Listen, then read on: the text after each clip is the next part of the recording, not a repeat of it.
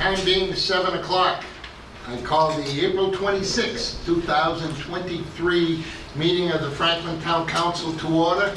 Please pause for a moment of silence.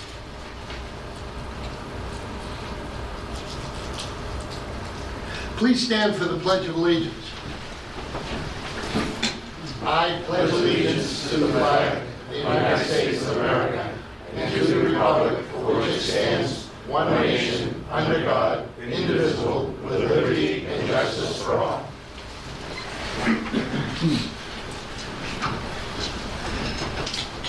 Announcements from the chair. All citizens are now welcome to attend public board and committee meetings in person.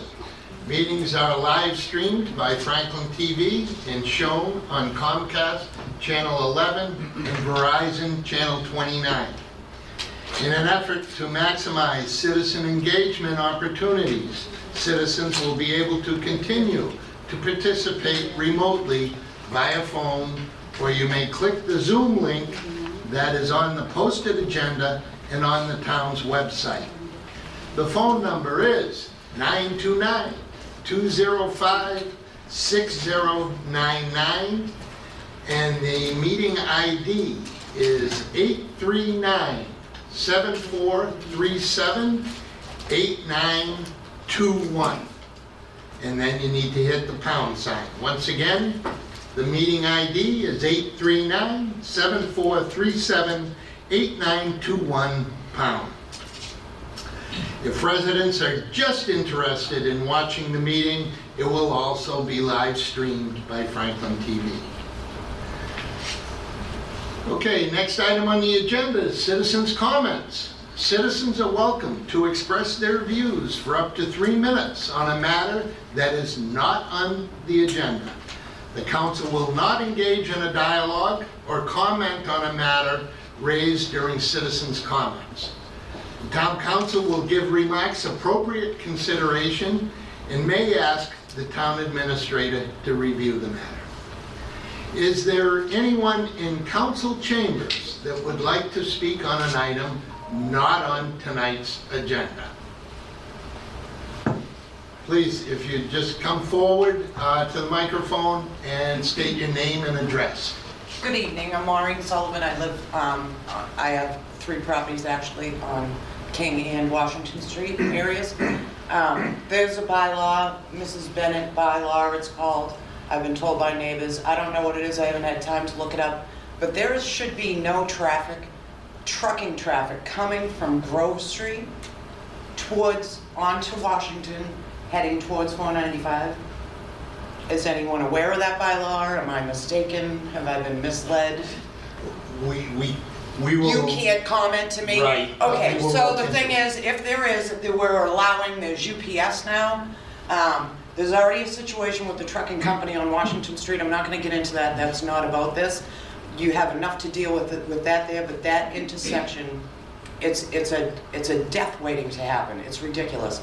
And then this other place was okay down on Washington Street, off where that the high tension line is. Mm-hmm. Whatever's going there with those things, they have been taking or bringing in gravel and sand and all kinds of things, and they have these 18-wheeler length trucks that are going around that corner. They can't make it. And then you've got mostly it's Nicholas and the green trucks, the name escapes me now, but there's 2 companies now that are coming Washington Street, coming out of Grove Street and going to this other facility on Washington Street.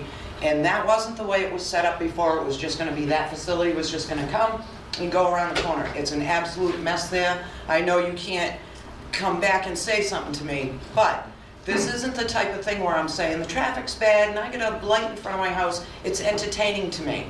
The police, you go everywhere in town now and you see these police signs that say, we're going to catch everyone and fine you for being on your cell phone. You don't understand how dangerous it is. You've got a charter school going in that same driveway that those trucks are going in. Now, I'm complaining about the corner. That's not what I'm bringing up here tonight. I want to mostly focus on that Grove Street. Should not be coming out of that street. If we have that Mrs. Bennett's bylaw, I don't know what the name of the bylaw is, but they should not be coming out there.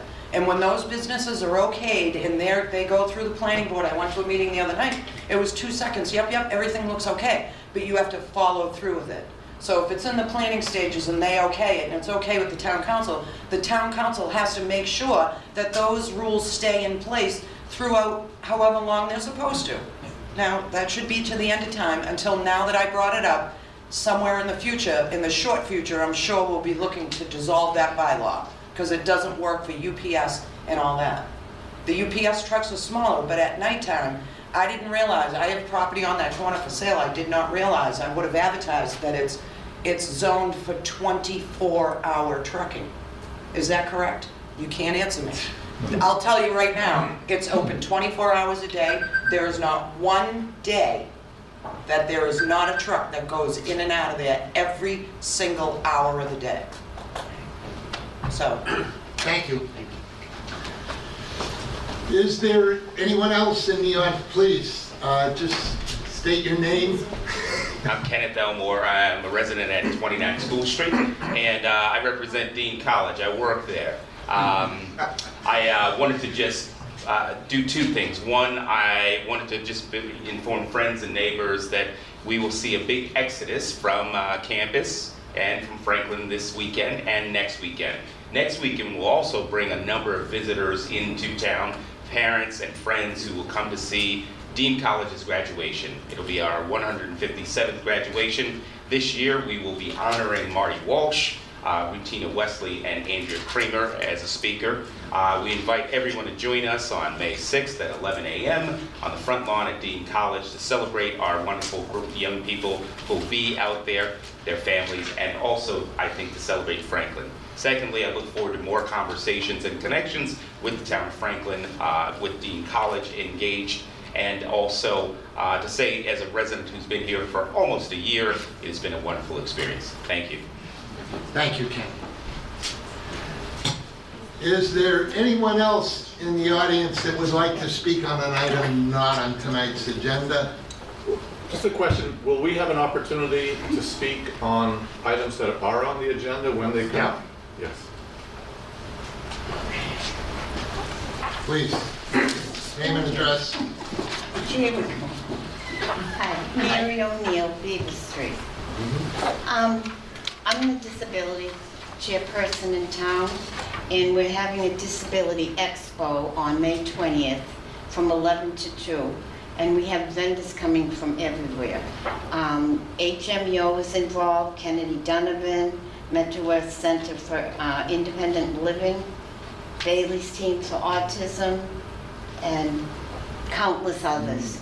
And we're also reaching out to the other towns around the area, so that we can bring in a lot of people. Yeah, I think we have 24 vendors in all, and it's going to be held, as I said, at the Senior Center, and we're really looking forward to it. There's a lot of people I don't think realize that we're in town, this commission, and we do whatever we can.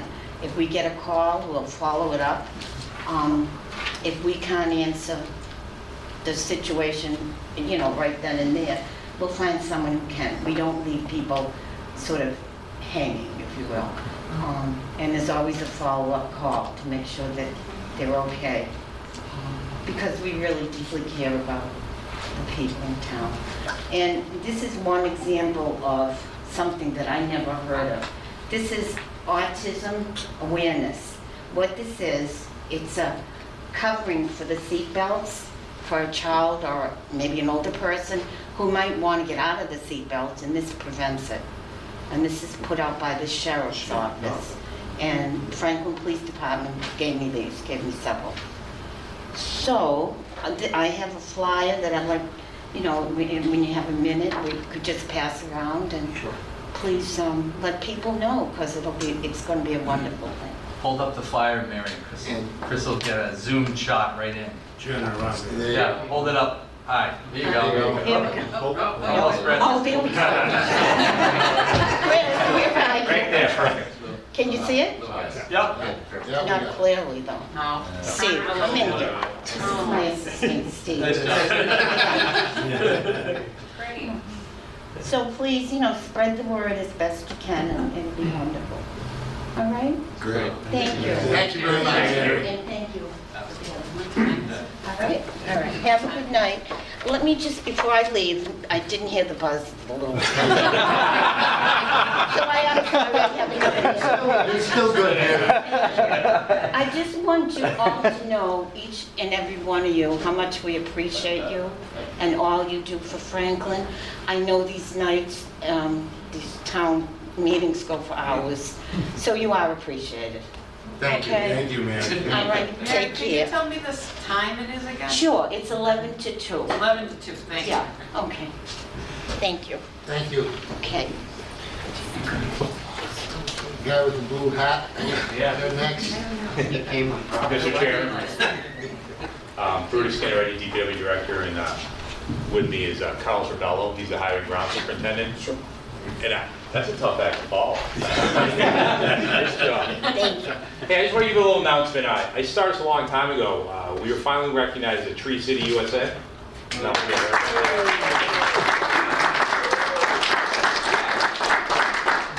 of cool. It's been around for a while. I honestly started like 10 years ago. Then I got busy. And so the staff and particularly Derek Adams, he kind of took the ball and ran with it. The neat thing about this is it basically is an evaluation of like how much we love our trees, and it's all based on maintenance and outreach and a lot of stuff you're doing along tree plantings and stuff like that. So it's, you know, it's a DPW award that, you know, we've established it, you know, through our budgeting, and you know I love trees, so it's actually a cool thing. The neat thing about it too is I think there's less than 7% of the communities in Massachusetts, the Tree City, and less than 2% of the whole country. So it's kind of cool. Wow. So also, just because we love getting gifts, I brought in a dozen tulip trees. So like we pass these out. We work with recreation. So one of the programs we do when we do the cleanup day, we've been passing out. If you guys know, we've been passing out trees for years. So that's part of what we do, and do a replanting program. But we had a couple extra over, so there's if one of you guys like to grab one, or anybody from the audience, it's a tulip tree. It's a great tree. It's named a tulip tree because it looks like a tulip when it flowers. This tree eventually will be 90 feet tall. So don't plant it in your front yard if you only got like 12 feet. And if you want to see one that's, mature, go on High Street next to the tall flagpole. We planted one there years ago, which is pretty good size. And you'll see a more mature tulip tree. It's a great street tree. They grow very fast. They're disease resistant, drought tolerant. It's kind of, it's actually native to this area, so that's what we try to do. Good for pollinators too. Yes, good for pollinators. So thank you for your time, and it's you'll be seeing these signs up, you know, as you come into town on high visible locations. So people coming from Bellingham will be jealous. Thank you. Nice job. Thank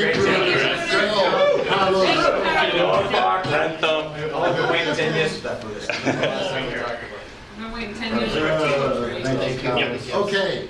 Is there anyone else in council chambers that would like to speak on an item not on tonight's agenda? Mr. Sherlock, name and address, please. Steve Sherlock, 10 Lawrence Drive. Just a quick reminder, favorite poetry project, Saturday, April 29th from 12, that's noontime, to 3 p.m. Saturday at the library. If you have a favorite poem, less than 5 minutes, so you can't read the longest one you got. But just a relatively short poem. You can read it, and there'll be some discussion with the people who are also reading, or if you just want to go and listen. Saturday, noon to 3, library. Thank you. Thank you, Steve. Thanks. Is there anyone else in council chambers that would like to speak on an item not on tonight's agenda?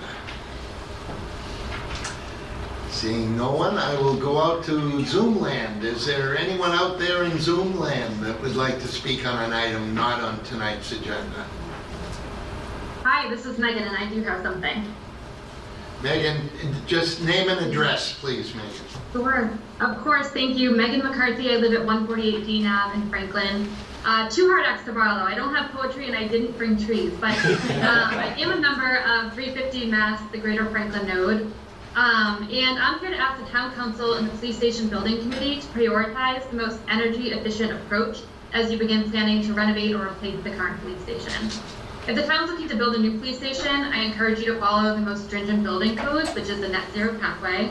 And if it's going to be a renovation, I would love to push you all to think about being as energy efficient and net zero as possible using the latest clean building technology. A few notes on net building guidelines and cost benefits of prioritizing the approach. So as a quick reminder, a net zero building is a highly energy efficient building that produces as much renewable energy on site as it consumes. Massachusetts has set ambitious goals for reducing greenhouse gas emissions and achieving net zero emissions by 2050. This goal is a clear indication that we do need to move away from using fossil fuels. Already as a green community, Franklin has adopted the stretch building code, which is wonderful.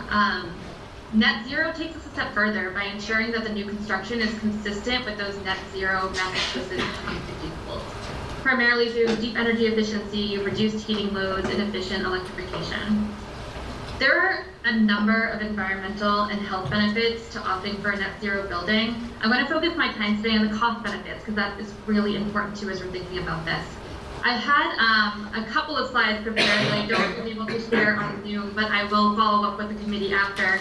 But just a few high-level data points around this. So the vast majority of net zero projects that already exist in Massachusetts experience a premium cost increase of less than 1%. For example, for going gas hookups in new buildings, save developers thousands of dollars per building. Electrification with highly efficient appliances like heat pumps can reduce utility bills and eliminate natural gas bills. According to the Applied Economics Clinic, heating with air source heat pumps in Massachusetts is actually going to become less expensive than heating with gas in just a few short years. All building types can be built zero energy ready for upfront costs of less than 7% and generally recoup those expenses in about 5 to 10 years. So after that's been met, the town can continue to have annual savings in their energy bills. In addition to the direct savings, Massachusetts and federal incentives of 30 to 50% create a number of additional cost savings. So net zero compliance is actually the most cost-effective approach to any new building. So just quickly in conclusion, like by investing in a net zero building, we can save on energy costs while we demonstrate our commitment to sustainability. On a personal level, I'm proud to live in a town that's already been designated a green community. I'm excited to raise my kids in a place that prioritizes a healthy and livable future. I appreciate you, Town Council, for all you do to prioritize sustainability in your decision making. And like I said, I do have a few slides that have some additional data and resources on the case, so I'll plan to follow up with that via email. Thank you, that's it from me. Thank you, Megan. Appreciate it. Is there anyone else out in Zoom land that would like to speak on an item not on tonight's agenda? See any hands? Do you, Jamie, see any hands? No more. Okay, moving on. Next item on the agenda, approval of minutes. I'd entertain a motion to approve the minutes from March 15th, 2023. So moved. Second. Motion and second. Discussion, additions, deletions. Seeing none, the vote will come on the motion. All those in favor signify by saying aye. Aye. Opposed? Motion carried. Let's see. Move proclamations, recognitions. We don't have any this evening. Appointments, none this evening. Public hearings. We have one this evening. Transfer of Section 15 wine and malt beverages package store license and approval of Parth Patel as the manager. Marlboro Food, Inc., doing business as 7-Eleven, 37380B, located at 664 Union Street.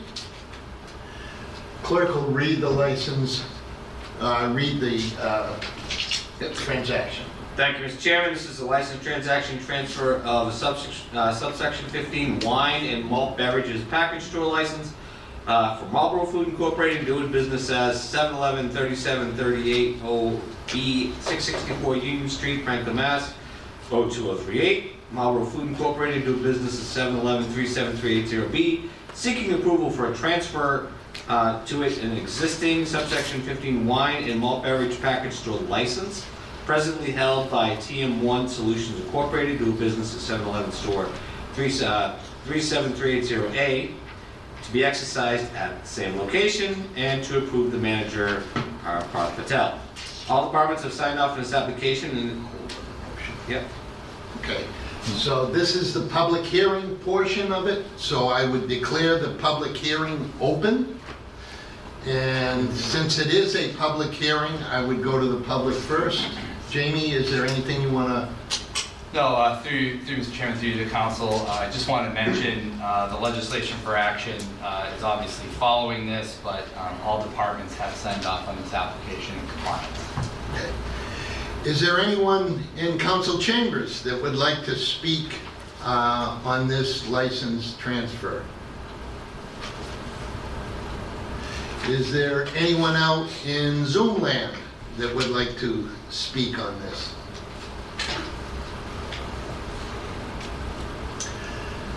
Not seeing anyone, I'll go to the council. Is there any councilors that have a question? Then I would declare the public hearing closed, and we will move on to license transaction, and the clerk will now read the transfer. Thank you, Mr. Chairman. This is a motion to approve the request by Marlboro Food, Incorporated, doing business at 7-Eleven 37380B. For transfer to its existing subsection 15 wine and malt beverages package store license, presently held by TM1 Solutions Incorporated, DBA 7-Eleven store number 37380A, to be exercised at the same location, and to approve the manager, Parth Patel. Second. Motion and a second. Discussion on the motion. Seeing none, the vote will come on the motion. All those in favor signify by saying aye. Aye. Opposed? Motion carries. Congratulations. Thank you. Okay, next license transaction is Robert Vazella, La Cantina Winery, Farmer Winery, Farmers Market license. Clerk will read the license transaction. Thank you, Mr. Chairman. This is a license transaction for Robert Vazella of La Cantina Winery, 355 Union Street. This is a request for a farmer winery farmers market license to allow samples and sale of bottled wine at the Franklin farmers market pursuant to Chapter 138, subsection 15F. It is. Okay. Motion to approve this issuance of a farmer winery farmers market license to Robert Vazella of La Cantina Winery Company. Second. Motion and a second. Discussion. Seeing none, the vote will come on the motion. All those in favor signify by saying aye. Aye. Opposed? Motion carries. Okay, we will now move on to presentations and discussions. And the first discussion item this evening is open space and recreation plan, and Breeka Li Goodlander is with us, conservation agent, natural resource manager, and I think Jamie will do a lead on. Thank you, Mr. Chairman, through you to council. So Breeka Li is going to give us a welcome. Breeka Li, I think this might be your first time presenting for the officially. Council. Yeah, so welcome. Hi, not on Zoom. Except it's a good thing. Couple quick notes. She'll go through the open space plan update in a moment, but this is a goal of the councils this year, as I wrote in the memo, but just for the folks at home. A couple of the goals were to discuss maintenance of trails, and I know that a lot of those plans are going through the Conservation Commission about DPW. There's going to be a goal in there likely about friends groups and about stewards and other things to deal with trail maintenance. That was a goal on the council's agenda. And also the open space plan. As you're about to hear, it's been an incredible effort, and we expect the final plan to be before the council later this fall. So, and I would be remiss, I have to say it, Breeka Li has been everything and more of what we thought of for this position. As all of you know, in this year's budget, we went from a part-time conservation agent, we redid the position to a conservation agent and natural resources manager, and she has absolutely blown our expectations completely away. As I've said to a couple of you online, I hope I don't ever have to work with another conservation agent ever again. She's been phenomenal. And I know I'm embarrassing her, but that's okay, because she's really, as all the rest of the staff know, fit in so well downstairs and brought her incredible passion for nature to the town, and is doing things exactly as we had thought. So I just want to thank her and the Conservation Commission for their support over the transition of the conservation agents the last couple of years. So, welcome to the council meeting. If you want to take the rest of the night off, maybe you can if you want. It's okay. So, well, okay. I'm not starting my timer yet. Thank you. And yesterday was my year, so that was really nice. Oh. Thank you.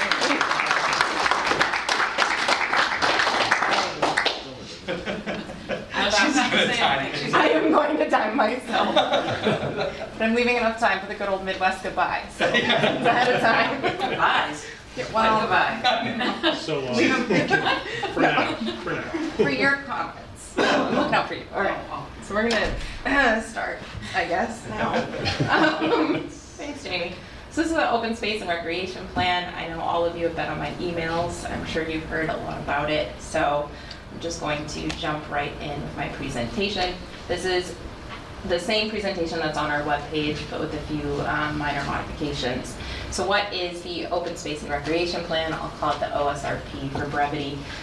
It's essentially a plan for plans. MassGov defines it as a tool through which a community plans for the future of its conservation and recreation resources.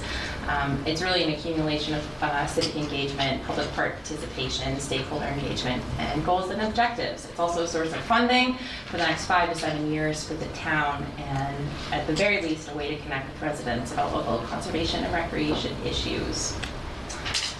So overview and benefits of the OSRP outside of grant funding. It provides a snapshot of community priorities from the civic engagement process. It guides policy decisions. It helps maintain public spaces and recreational facilities. It protects open spaces, habitat, and biodiversity. It develops and implements capital improvement program and improves public access and awareness. So really quickly, there are 11 components required by the state for the open space and recreation plan. There's a plan summary, an introduction, a community setting, so that is the regional context, community history, demographics, etc. Environmental inventory and analysis, which is why you have me. Inventory of lands, community vision, which is the public civic engagement process, analysis of needs, goals and objectives outlined in that, or defined by that civic engagement process, an action plan, all public comments, whether that be by phone call, email, in the survey, or in the Google form, are included in the plan. There's actually a QR code right behind here for anybody that wants to provide comments, and all references used throughout that process. So accomplishments since the 2016 OSRP, I will not read off of this. I actually don't like reading off of PowerPoints, but I included everything in here anyway, so everybody can go back and reference this. So I think the biggest one would be actually the CPA. So that's the biggest one, and probably the SNET as well. So the open space update process, it's pretty lengthy, by no means as lengthy as the master plan process, but we as Conservation Department and Conservation Commission, we've been having bi-monthly focus group meetings an hour before every single one of our regularly scheduled public hearings. We have, I think, 103 stakeholder groups that we've identified that we've been spam emailing to come to these meetings and provide public feedback. We also have monthly staff meetings. I'm sorry, Jamie, I turned it so I'd watch it, but I'm not watching it. Monthly staff meetings. We do have a citizen survey, which is only open until Sunday. So if anybody has yet to take that survey, please do. It will help us define the plan appropriately with a comprehensive view of what the community truly needs. We've had 2 public hearings out of the 3 required. The next one is in June. There will be a month-long public comment period once the OSRP is drafted, and then it'll come before the Conservation Commission, then Town Council, and then State for approval. So, as of today, at 2 p.m., we've had 564 respondents. It's actually less than our 2016 open space survey, which was 686. I had a lofty goal of 2,000. Yeah, it's okay. Aim big. ain't been, right? So I just included some statistics here that I thought were interesting. So 95.2% of all respondents are property owners. 38.2% are what I have learned would be considered a townie. Is that right? Over 20 years. But 24.9 is 10 to 20 years, so I mean, they're still up there. 36.9% are family with young children. That is families with children in primary school. 34.8 is a household of four. 3.1% require access accommodations. However, 66.2% of all correspondents believe that access accommodations was very important, so they ranked that very high. And 25.6% have either friends, family, or roommates over the age of 65. But I don't always analyze data, but when I do, I want lots of it. So I would like more, please. So here are some graphs that I thought were just interesting snapshots. So I figured the bike lanes would pull some interest there. How often do individuals use muni or school and rec facilities, sufficient sidewalks? How often do respondents use designated conservation areas? It might be small for you to see from afar, but again, this presentation will be available after the fact, and then once this comes back in front of you in September, you will see all the same information. So it's a little bit more, do you foresee opportunity on any lots to be purchased as open space? Although I see a typo now. Anyway, 69.2% said no, but 30.8% said yes. 44.1% of all respondents would support increasing the CPA fund to 3%. 88.7% would support town appropriation or acquisition or construction of additional rec facilities, and similarly 87.7% for open space. And this slide makes me very happy. That was my face right there, right there. So out of all priorities identified in the open space plan, residents stated or responded that improving existing conservation lands for recreation, habitat, and biodiversity was their highest priority. And the most important things to protect and preserve were woodland and forest land, land for protection of water resources, land for protection of wildlife, habitat, ecosystem functions, and climate resiliency, land for groundwater protection, and land that is important for mitigating climate change. Makes me a very happy agent. So, I'm not biased, I'm just honest. So ways to get involved, again, there are 4 days left to take the survey, but their comments can always be made right up until the final deadline here, probably August. Give me some time to still accumulate it all for everybody. But there are Google Forms, there's a Google form out there, you can always email me, you can call me. I really encourage people to attend those focus group meetings. We will have those till the end of May still. We still have our one public hearing in June. And then if any presentations or stakeholder groups would like a presentation, I'm more than willing and available to do that. And there's a bunch of QR codes.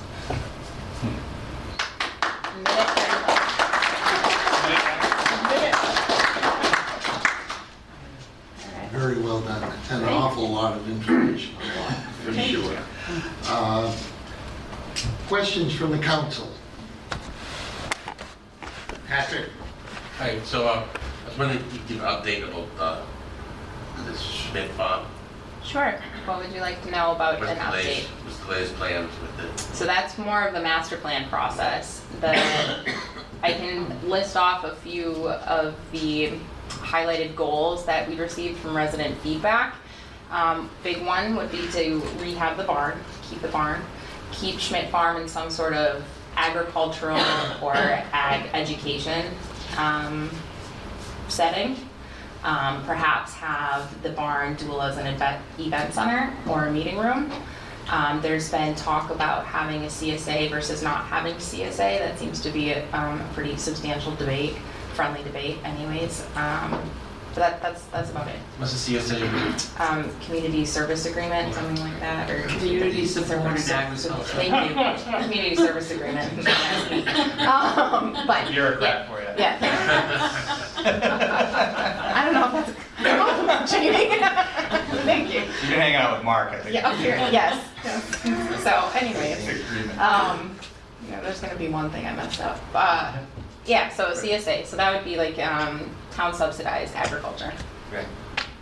And the other thing I talked about before, having the forester come.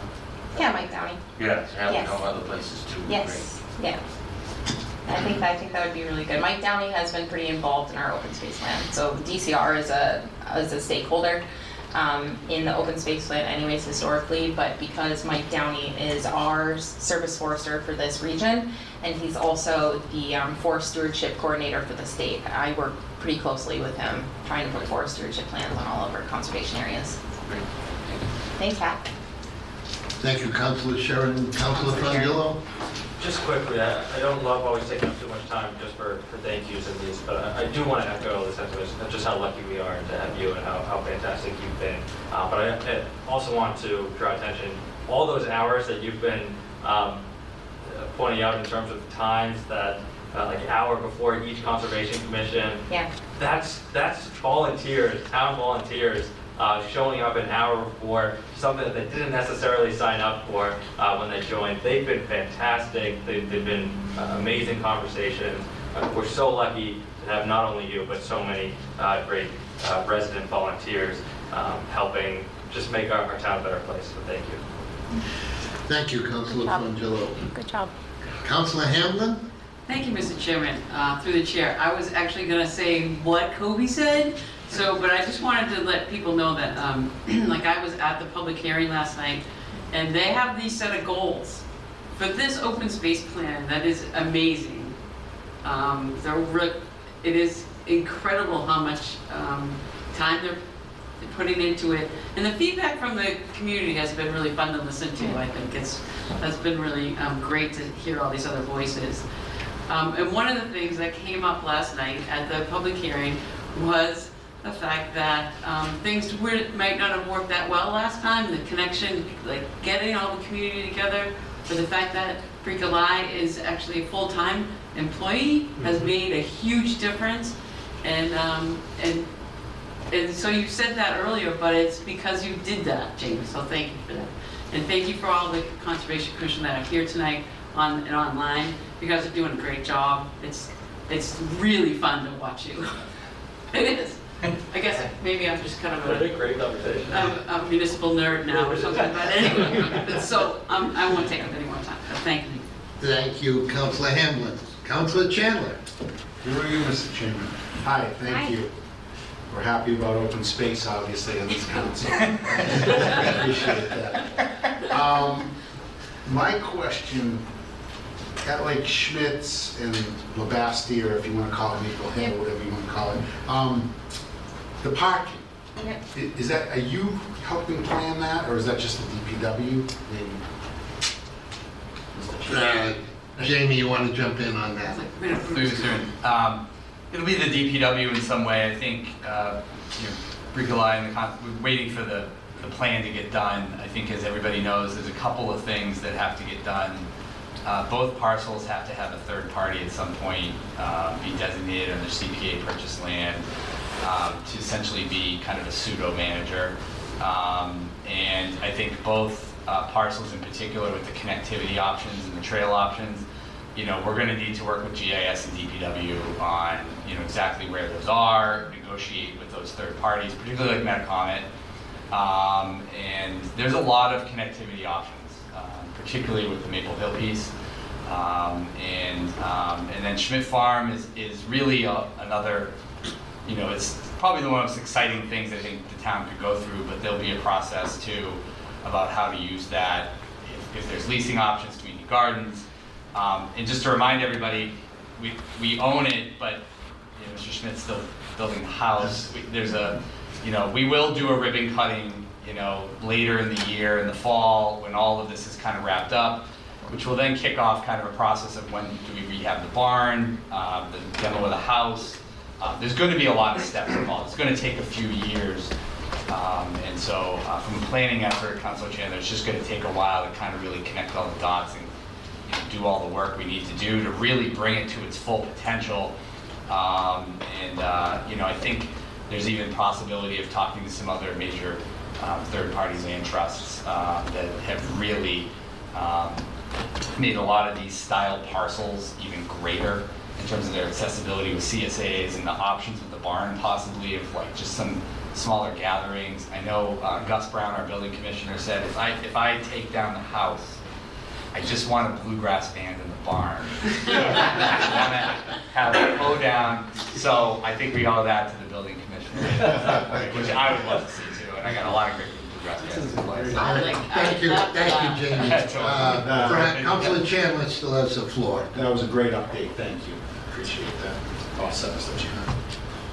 Chairman. Any other councilors? Any other councilors? Councilor Jones. See, I have to work with you. I'm sorry. So, conservation. What I would love to do is get you and Ryan Jenny as the next spokesperson for any new videos that we have to put forth for the master plan. Yes. That was awesome. Excellent in that video. You worked so well together, between both of your amazing smiles and your enthusiasm for what you do for your jobs. It really, it speaks loads about the effort that's going into the open space and recreation plan. And I want to thank you and all the people that really put a lot of hard work into making this happen. I know you still have until August. I'll give you till 15. Sounds good. But, I think I said June. No. Just June. But thank you for everyone. That was a great presentation. I look forward to sitting down and thank myself. Thank you, Councilor Jones. You can have the floor back, Mr. Chairman. Thanks. Is there anyone in council chambers that has a question or comment? Anyone out there in Zoom land? Breeka, thank you so much for all you're doing and all you've done. I do want to caution to a degree the residents. I know this council we've come up with 200 acres of land to put into open space over the last few years, but there's more needed. I know everybody would like it all developed as to open space and used immediately. Listen. But it takes dollars to get that done. And we need to continue. We are continuing to move forward, and we will continue to do that. But it isn't going to happen tomorrow, and I just want to make sure that people understand that. But the biggest part is done, which is we own the land. Now it's time to work on this process. And thank you so much for all you're doing and the community involvement that you're using to put this information together. That's what it's all about, certainly, from my standpoint. So thank you. And thank you to the rest of the Conservation Commission that came or were watching on TV. Thank you. Is that it? Yep. All right. Thank you. Thank you. Thank you. Okay, moving on, the next item on the agenda is another discussion item, which is a few of the councilors have asked for a display of flags on town flagpoles and property. Jamie, you want to do the lead in? Sure. Thank you, Mr. Chairman. So, really shortly, I think my memo in the packet, I included in there for folks watching at home. You can go to franklinma.gov, go to the town council agendas or the calendar, go to tonight's meeting, and you can see all the materials. I think I don't need to state the town position, or at least the staff one, from what's in the memo. I will say and point folks for an additional resource. There was an incredibly well-done article by Matt Stout in the Boston Globe on Monday. I sent it to all the counselors, but it's out there for anybody to read. And I think it shows, I wish I knew that article was coming. I didn't. But I think it shows at least some of the issues of the complexity of what cities and towns are going through right now in this issue. I think at the end of the day, as I said in the memo, the staff and myself obviously respect the will and decisions of the council. We will do whatever the council finally decides. Ultimately, tonight, through Mr. Chairman, tonight's a discussion item. There is no legislation for action. Folks are happy to ask myself, the town attorney, and I know the DPW director and the building commissioner is also here. The reason why I asked the building commissioner to attend, I wasn't sure if anybody would attend on Zoom or in person, but we have had some inquiries from some small business owners basically concerned that some flags might be larger than some of what we allow under our town sign bylaw. So that was another avenue I hadn't really considered yet. And so we're here to answer any questions that folks may have regarding the issue. Thank you. Thank you, Jamie. Okay, I will open it up to questions or comments from the council. It's not, this is our discussion versus a public hearing. So we go to the council first. So is there anyone on the council that would be? Councilor, call me a legend. Gonna make me go first? Well, you were the first one. I nodded. I nodded. You did nod. Thank you. And thank you for that. And I want to thank the residents that have reached out by email and by speaking in person and through social media, both pro and against this issue.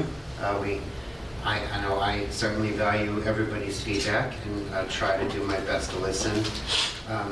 I know this is a broader topic because it was originally introduced by someone who came to a meeting and asked about, particularly about the pride flag in June, and I know it's morphed into a larger discussion which other towns are grappling with, and we're going to have to grapple with too. And tonight's just a discussion and not a vote.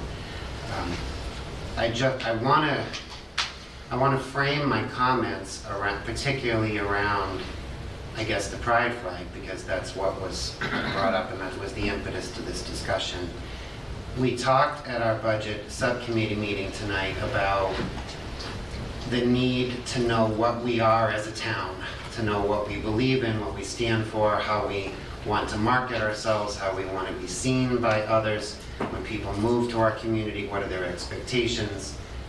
This is part of that. This is very much part of that bigger discussion.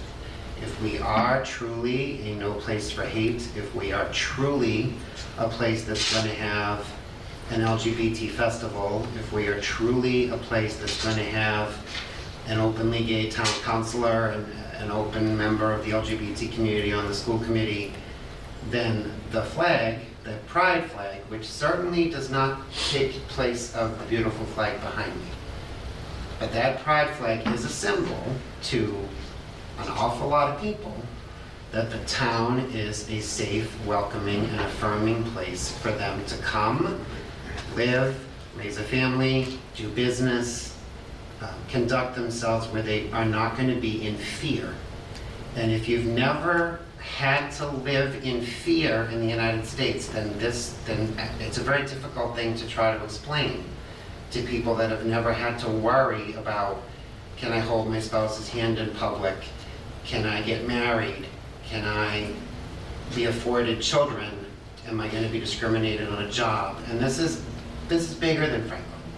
This is bigger than the state of Massachusetts. This is something the country's seeing, and we're seeing LGBT people targeted all over the nation for doing nothing but being themselves. So this proposal that was brought forth by the young lady to say, June is Pride Month. We would love to see the town fly the pride flag as a symbol to show the community what we stand for. It is not taking place of this. It is not in any way superseding this. It doesn't even have to be on the same flagpole as the United States flag. If the town so desired to put it on the town flagpole or some other flagpole. But flying that high and proud for the month of June, as many other communities do throughout Massachusetts, is a symbol that we believe in that as a community.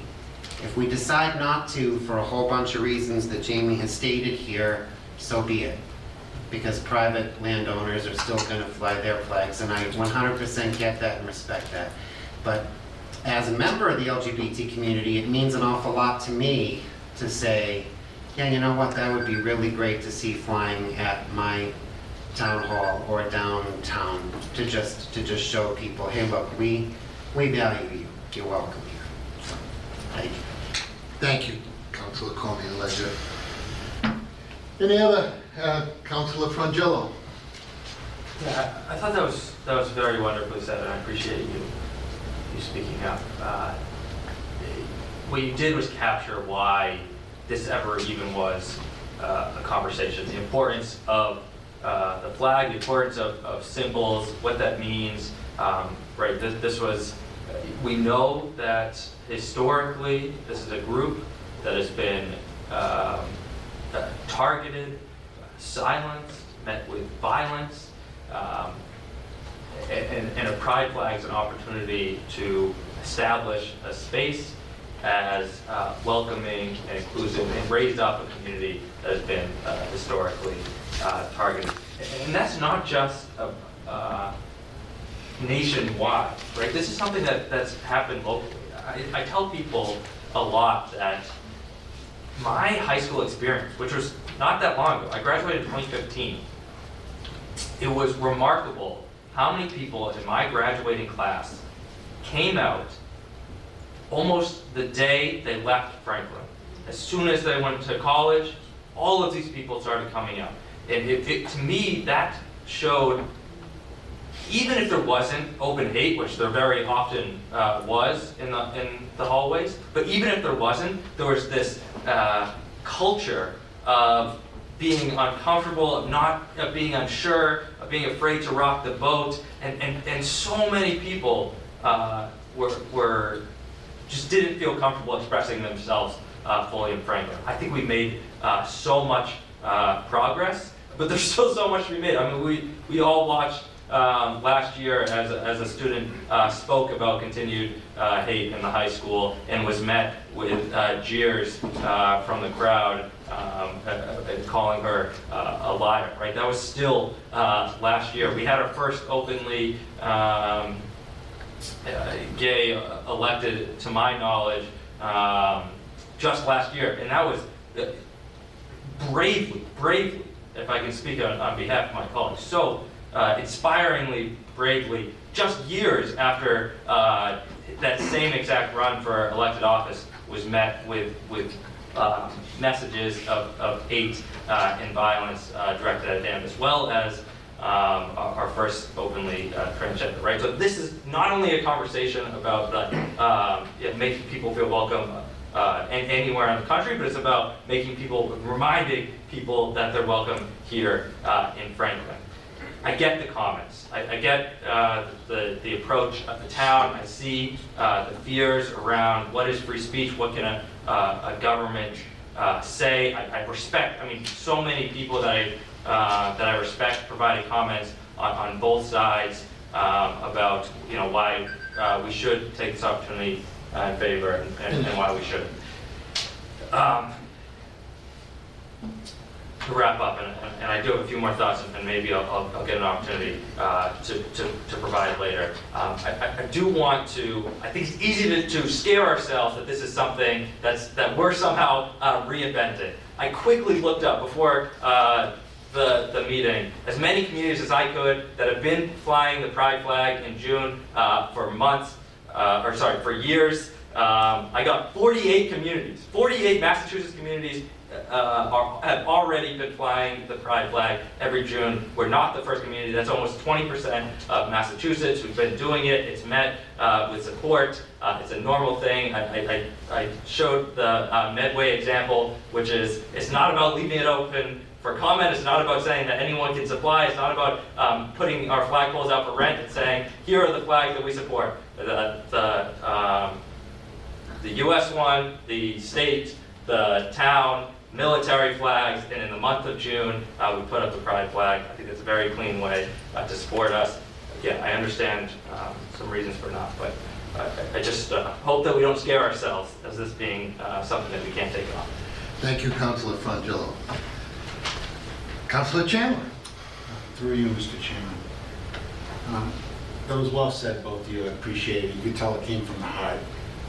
And I don't think anyone in this council wants to see anyone in fear here. And it is a no place for hate town, thank God. The only problem I have is I just don't want to be part of a group that okays this and then see what other flags people will want to fly. And then I have to be responsible for people walking by that flag. That is just disgusting to me personally. And I don't really know how to describe this because you're making great points, I understand that, but I'm just trying to look at the big picture of what's gonna come, because other flags will come. I just believe that. Ones that I don't think anyone here is gonna be happy with. But the bottom line is I don't want anyone to be in fear, and like actually Councilor Comey said, hopefully 10,000 people fly in June on their own property and just not the flag right out here or at the schools. That's just where I'm coming from now. Thank you for listening. Thank you, Councilor Chandler. Councilor Hamlin. Thank you, Mr. Chairman. Through the chair. Very well said, Councilor Frangillo and Councilor Comey-Ledger and Councilor Chandler. I know this is a very, it's not as easy to be able to put into words how we feel. And so it makes it really difficult because it's not really, because of, as Councilor Chandler said, the fear of the flags that could come, right? In a world where we all want everyone to love each other, but it doesn't necessarily work that way. But I have written a few things that I want to write, that I want to read. And thank you, Jamie, for your memo. I think it's 57 pages of memo. It was very thoughtful. So, and thank you for everyone who has written to us and commented. So, people have said that this topic is divisive. But I think this is really important to have these discussions for a greater understanding of each other. So we listen and learn about issues that affect other people and the people's lives in our community, to open our minds into different ways of thinking so we can have unity, right? This is gonna take a long time, but we need to make these steps forward. I fly a rainbow peace flag at my house. When I see it and other flags around the town, I smile. To me, it means that the person that I see differences, and I accept you for those differences. It's okay. I stand with you. I believe in your right to exist, to live freely, and I accept you and I love you. So when I see that flag, that's what that means to me. But I know there are people out there that don't see it that way.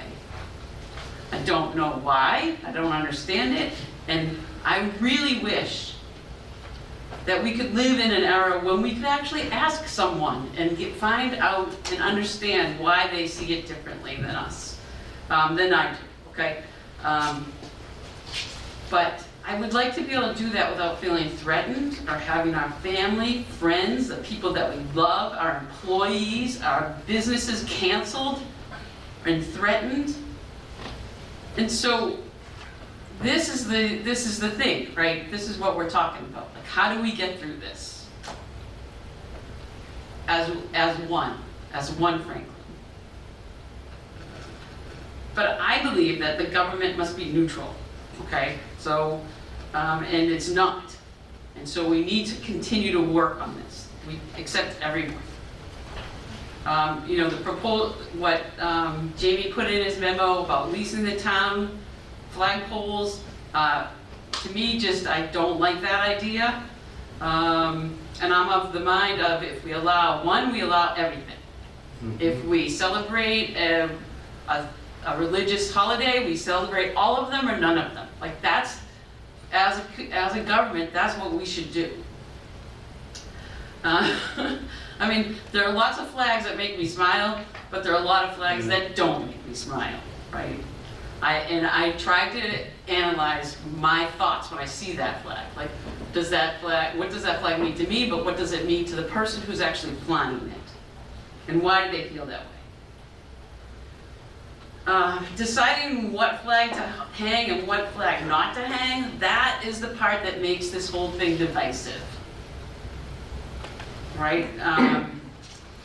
And you know, of course, we're not the only town that's dealing with this, and we're dealing about this all the way across. If we decide to do something, I think we need to take time and make sure the policy works for everyone and it's okay. Thank you, Mr. Chairman. Thank you, Councilor Hamblett. Very well said.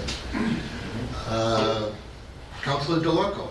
Thank you, Mr. Chairman, and thank you. I agree with everybody. Councilor Vangelo, everyone has spoken great. And I, too, agree with Councilor Chan. I'm just kind of scared about what else will fly up there. I will fly a pride flag at my house. I have no problem at all. You know, but, you know, me and Glenn were talking earlier. I mean, Labor Day, why can't we fly my union flag and his union flag? You know, and any other union number that's here. So that's the issues that I'm worried about. That we, and I agree with Councilor Hamlin that we have to have, it has to be worked out, you know, it has to be worked out. This is no place for hate. I was very surprised that to hear that, Council Pingello, about the kids in your class, because I actually talked to my kids and they didn't see that, but maybe you did. I don't know, but and they were in the same grade as you, so because I did ask them that before I got, and they said they have not, you know, they haven't seen it you know, none of that, and, which I thought was good, to be honest with you. But you might have seen it in a different way. I'm not contradicting you at all. But yeah, maybe if it's not a flagpole, maybe it's a banner at the on the gazebo in the center of town or something, by anybody who wants to be there. But there are a lot of flags that I would not want to see hanging either, and that's what I'm scared about more than anything. But I think we can work at it. And, I know I talked to a council today in Peabody, and Peabody is flying a flag, but that had nothing to do with the council. The mayor did that. So, but the council is all supportive, so I was surprised to hear that. But I think it's a work in progress, as we should say, I think. So we'll take a look at that. Thank you, Councilor DeLocco. Councilor Sheridan. Could I ask a question for you? Absolutely. To town attorney, is that acceptable just to say we have three flags allowed, or would that get us surrounded? Or what flags are you referring to? Just strictly the three governmental flags that we referred to earlier? And if we add another flag. Well, that's the big if. Okay. So, as I've stated to some of you, the approaches that other communities are taking, including Boston, which has adopted an ordinance in response to this case, is to rely upon a doctrine called government speech, which, in all due respect, the majority opinion alludes to. That being said, government speech is a relatively recent development in jurisprudence. In fact, it originated in a concurring opinion, I believe, from Justice Scalia when he was alive.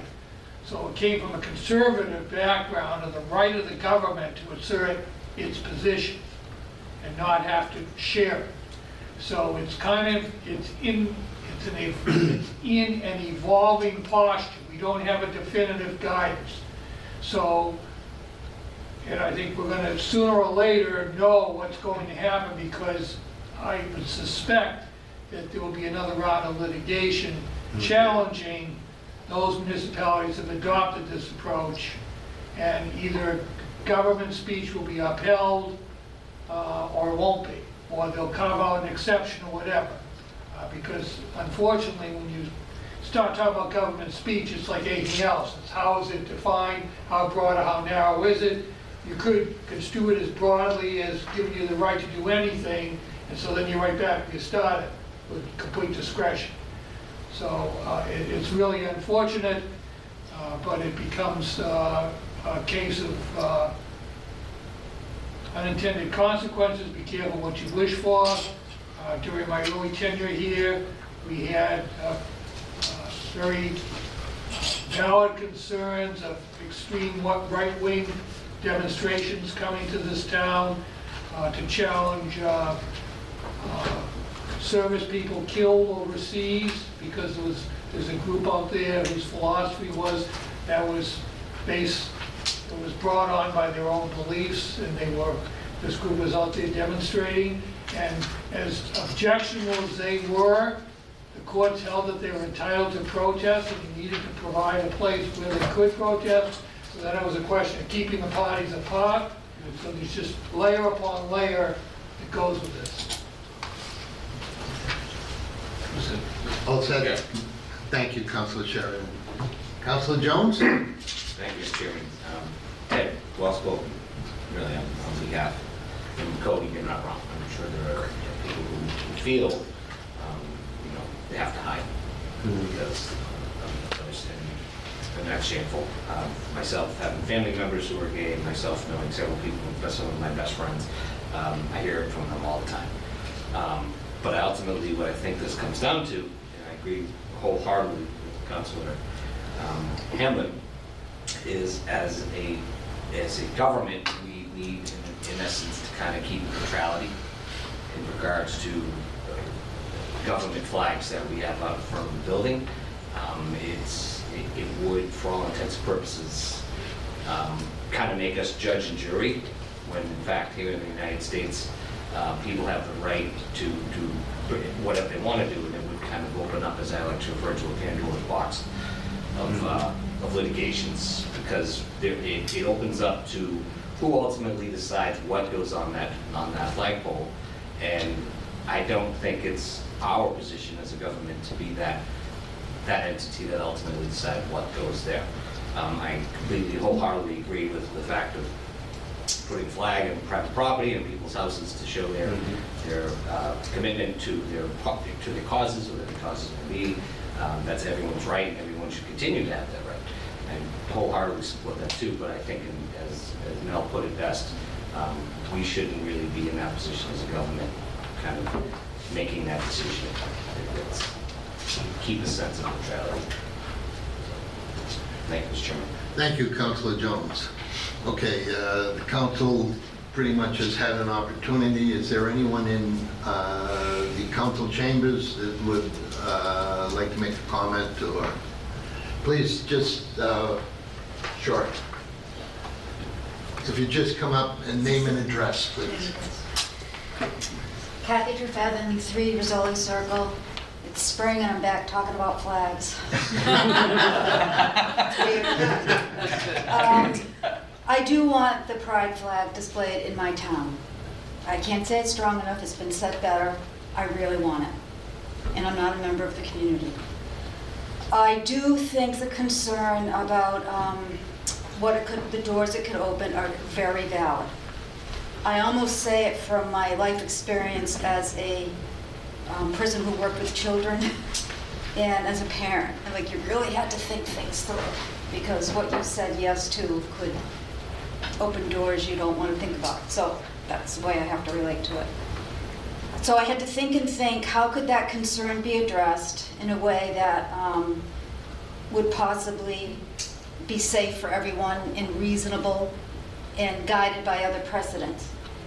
So there is a list of monthly observances that were determined by presidential proclamations. So I assume folks know this. You can Google it. Depends which site you go to. Different sites seem to list different days, so obviously you have to find a uniform way. But there are presidential proclamations, and Pride Month is one of them. So it's like, okay, well, that's a parameter. You know, that's a way to think about it. Any month Any topic that has already been decided by presidential proclamation could be eligible for a flag. Mm-hmm. Okay, eligible, not required. So what do you have to do to get a flag up if this is a cause you support? You have to have criteria. So my quick thinking on the criteria would be that if people want a flag up by one of these topics that's already been vetted at a national level, there would have to be criteria. Maybe one criteria could be a petition. Like, that's quick thinking, you know. So you have to have a petition of so many people for a certain topic that they want the flag. So that's one criteria. Some of the months have, like, I don't know, up to 2, 3. I don't know if one month has 4. So months have more than one observance. Well, how are you going to deal with that? You know, what if you get all 4? So here's my, again, quick take on that. You have a flagpole that's designated for monthly presidential proclamation topics. The flags would have to be of a smaller size, all right? So the size is determined by the town to allow for multiple flags on one flagpole. And again, there would have to be some type of citizen strong movement to want that particular flag up. I really want the pride flag in Franklin. I think it's been very well said, the conditions that people have had to live under in this town, in this state, in this country, in this world, that are unfair and are evil. And I want to be in a community that helps to abate that. Thanks. Thank you. Please come forward. Just name and address, please. Mm-hmm. Hi, Mark Minichelli, 31 Longfellow Drive in Franklin. I'm here tonight to strongly support the display of the pride flag at Franklin Municipal Building during the month of June. I fully agree with Mr. Helen's recommendation not to allow Franklin's flagpoles to be used by third-party organizations to convey their messages. However, I encourage the town council to vote to display the pride flag on a municipal building flagpole during all or part of the month of June as a form of government communication. I've read the Supreme Court opinion regarding Shirtleff versus City of Boston, delivered by the Supreme Court Justice Breyer on May 2nd, 2022. In his opinion, Justice Breyer states that when government creates a forum for public debate, the First Amendment prevents government from discriminating against speakers based on their viewpoint. Quote, "But when government speaks for itself, the First Amendment does not demand airtime for all views." And this next quote is directly from Justice Breyer's opinion. In 2017, Harold Shirtleff, the director of a group called Camp Constitution, asked to fly a Christian flag. Boston refused. At that time, Boston admits it had no written policy limiting the use of the flagpole based on the content of a flag. The parties dispute whether, on these facts, Boston reserved the pole to fly flags that communicate governmental messages, or instead open the flagpole for citizens to express their own views.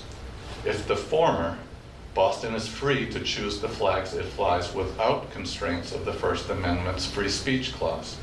If the latter, the free speech clause prevents Boston from refusing a flag based on its viewpoint.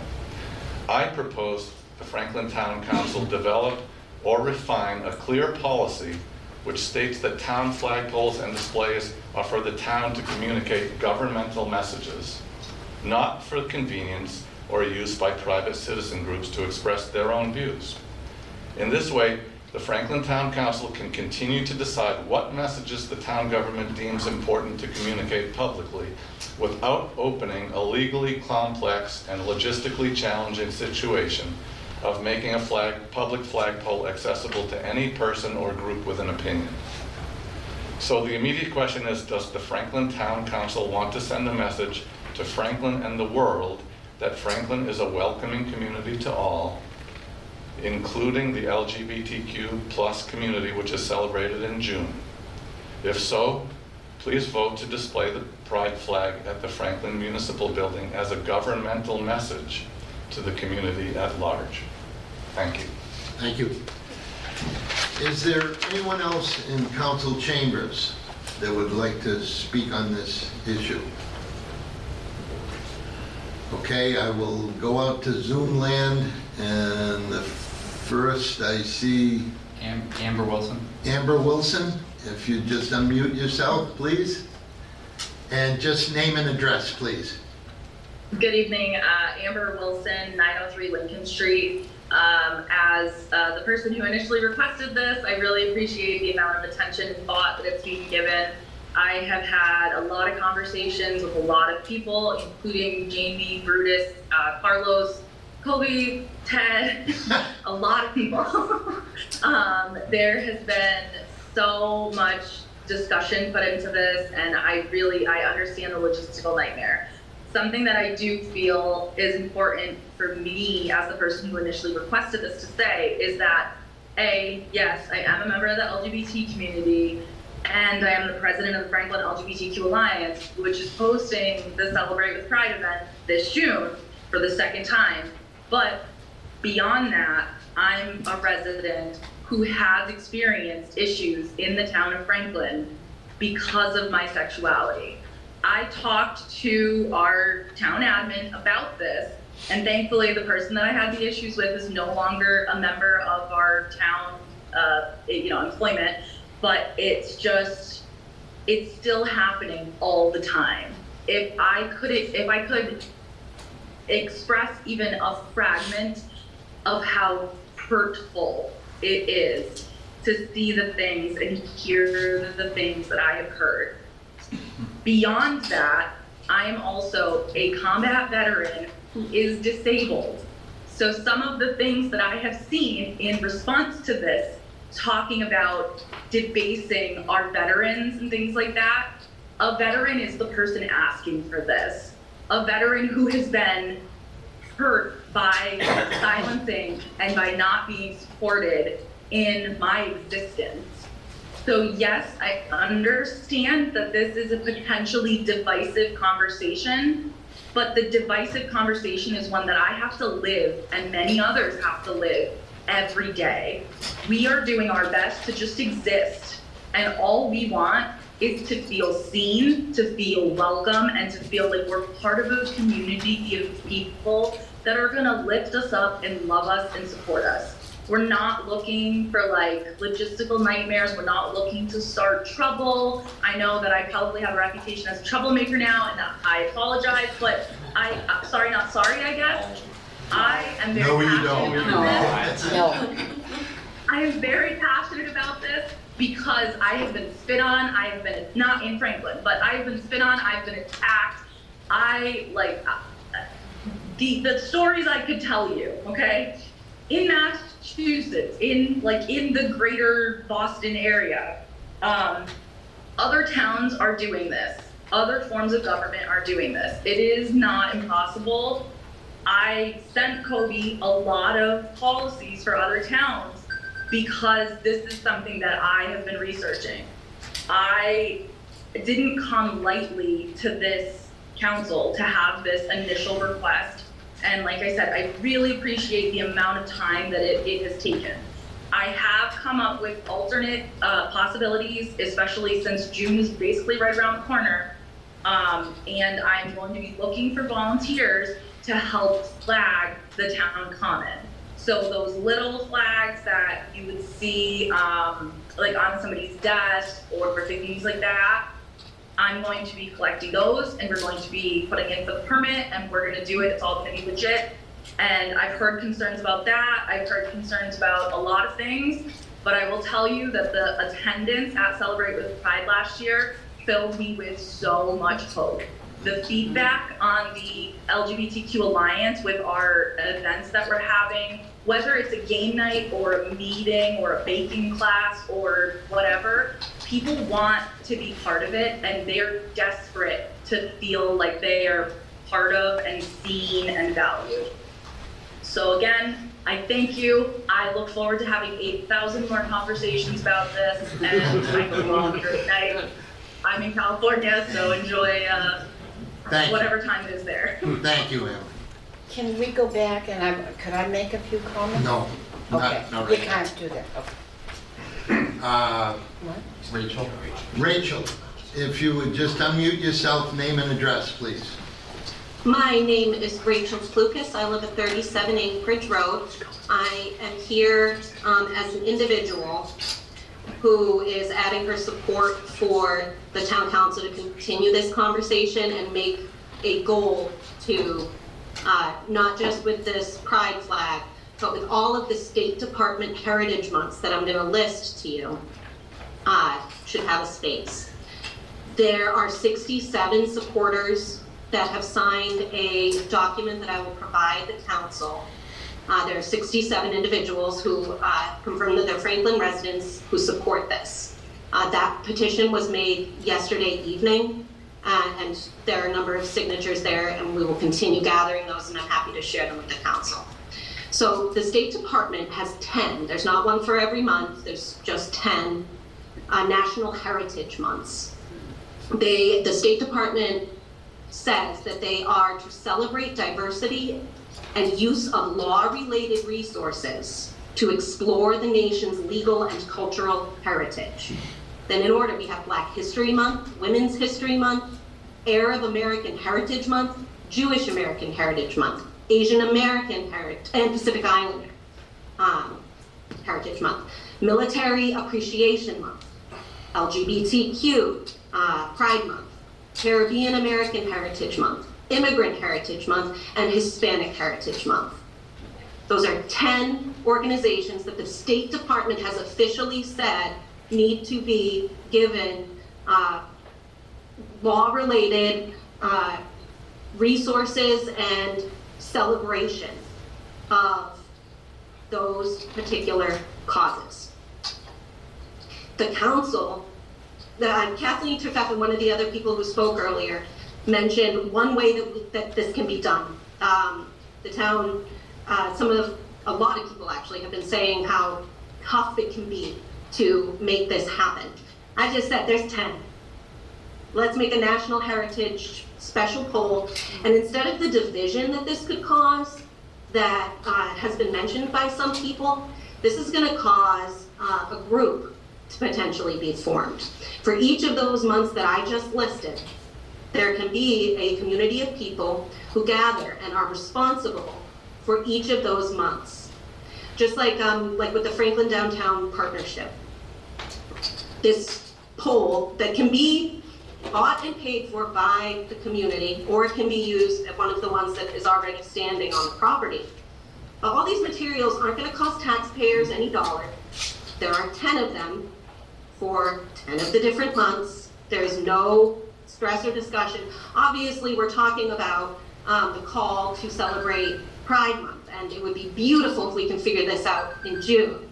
Either way, the council needs to continue this conversation, and we need to have that group considered as just one of the options, just one of the ways in which this can be done. The State Department calls on us recognizing the cultural and legal history of our community, and that's where something like the town property can and should be used to represent these important parts of our country.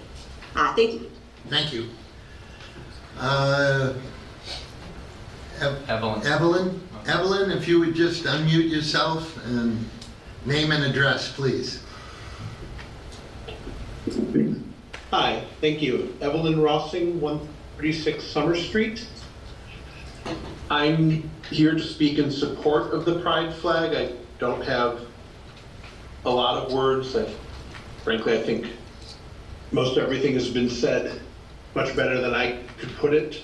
I would like to comment on Councilor Hamlin's remark that government should be neutral.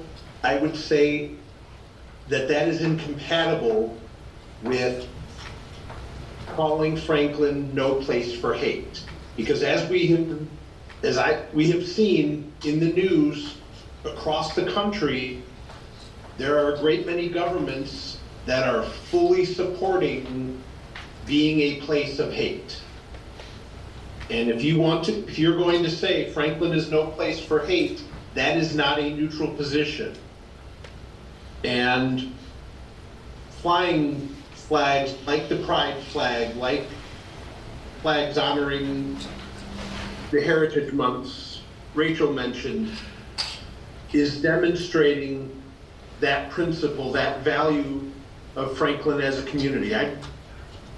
I've only been a member of the LGBT community for a short time, and I've personally been very fortunate in my experience, in Franklin and in Massachusetts in general. But I've heard plenty of stories of people less lucky than I, and I think it's important to demonstrate our values as a community of acceptance, of being open to different lifestyles, different ways people have to live. I can't explain why I'm the way I am. I just am. This is how I am. This is how I'm built. But here, I have been safe to do that, to express my truth.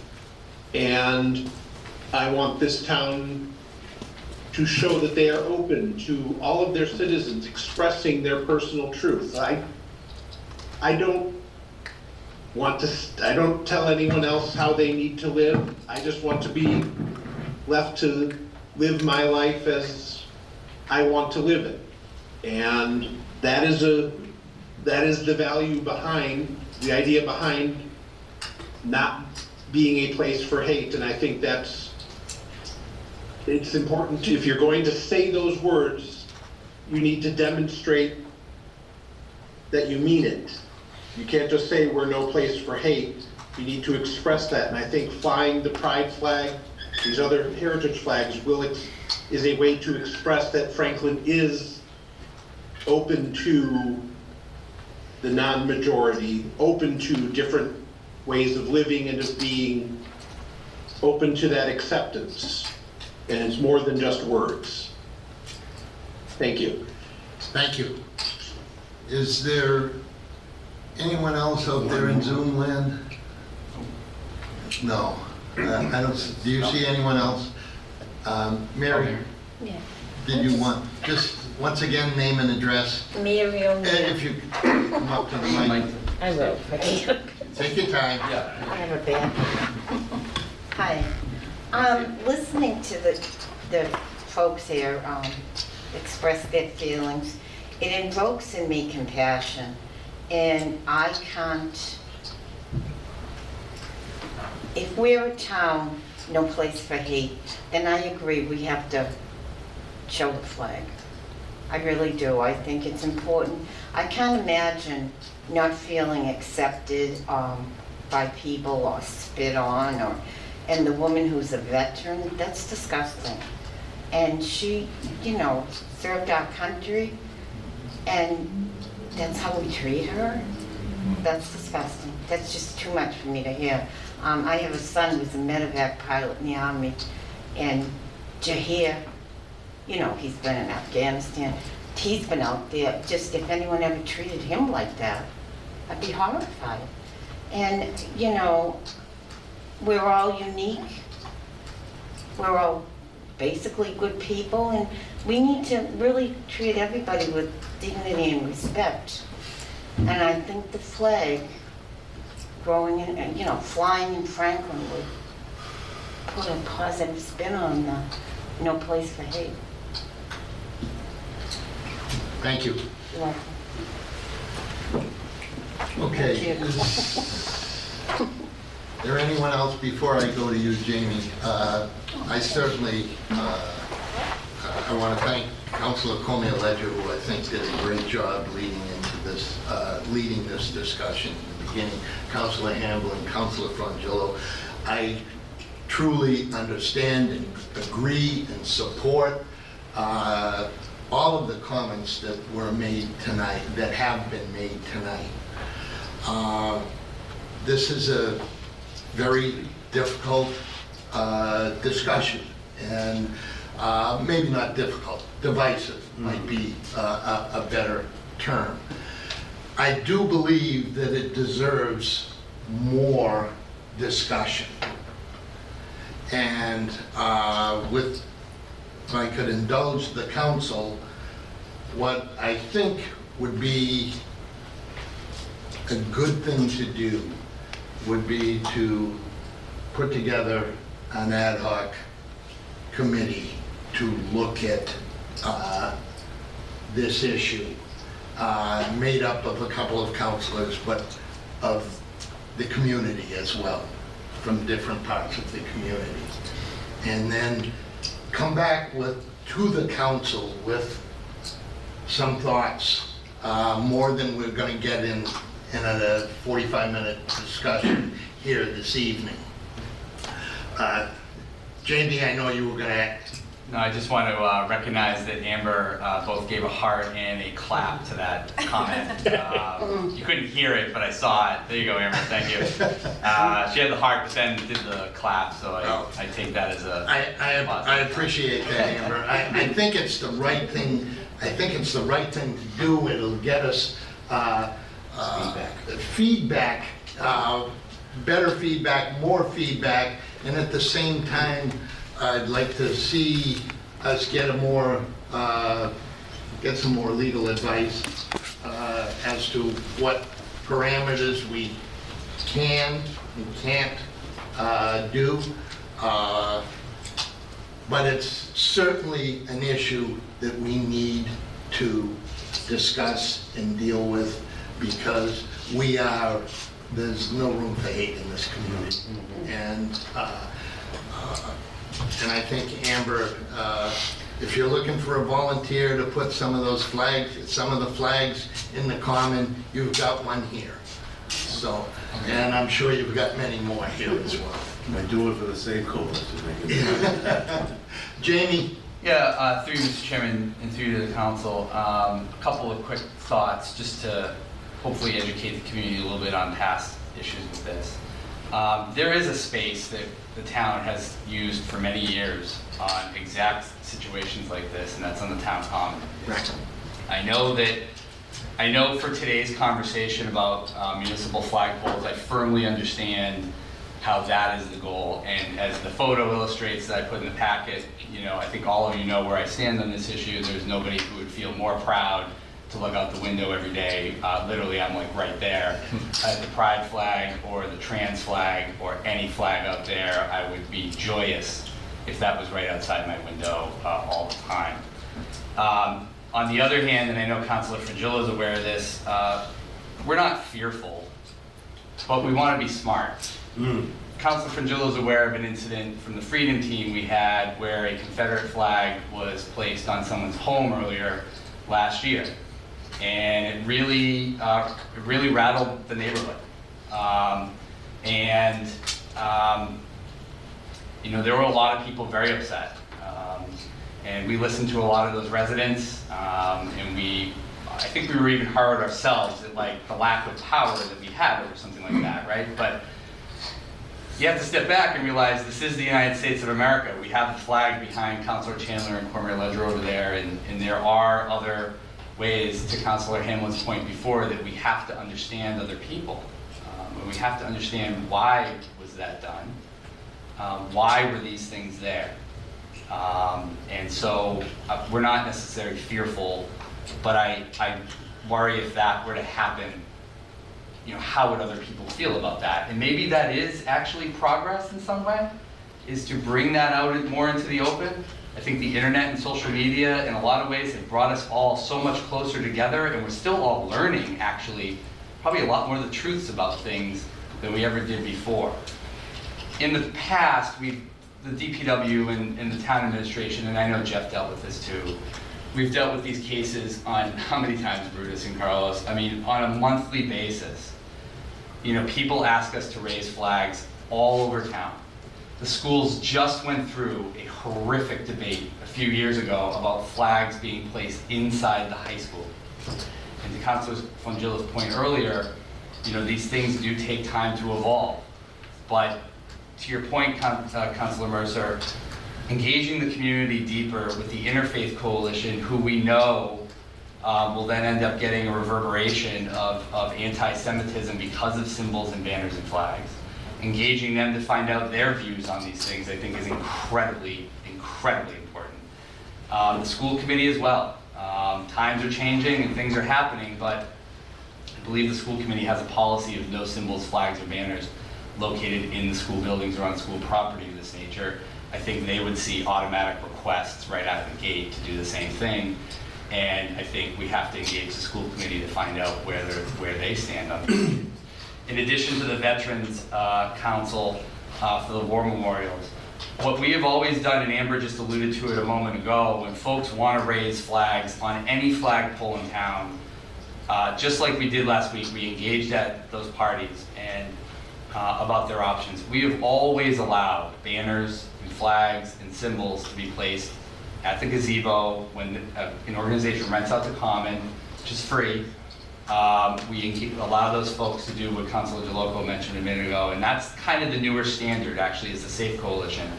They've had banners for their events on the common for a couple days, you know, and I've told Amber and the LGBTQ Alliance, if you want to reform your application for not just one day, but have it for a week or, you know, a duration, you know, specific, a weekend, whatever it is, you know, they have access to that for free. They can do that. And the flags can go in the ground like the Safe Coalition's done. And it was really heartwarming to hear Amber's comments a moment ago of engaging more people to put out those flags. And then also, I think Amber realized the expensive nature of putting up and down flags, which is extremely expensive to do all that. So I don't want to make the community feel like there are no choices here, there are no options, and that flags can't go anywhere. We have had this tradition on the common, just like every time at the holiday season. The Jewish community from Milford, as a matter of fact, not from Franklin, requests to put the menorah up on the common. The nativity scene is on the common. And you know, while people have different views about that, you know, we've seen, I think, happiness and joy in most cases around that. I think that step is available for any organization right now. And I just want people to understand that while the municipal building flagpole is into a whole other level of context, there are options for people. And I think if a subcommittee would work on this, I think they would work through the issues that were brought up earlier. There's 4 or 5 observances sometimes in a month. Well, do they get the whole month, a week? And what's the cost of these things? Because there is going to be a competitive nature for this. Council Dorco mentioned it ago.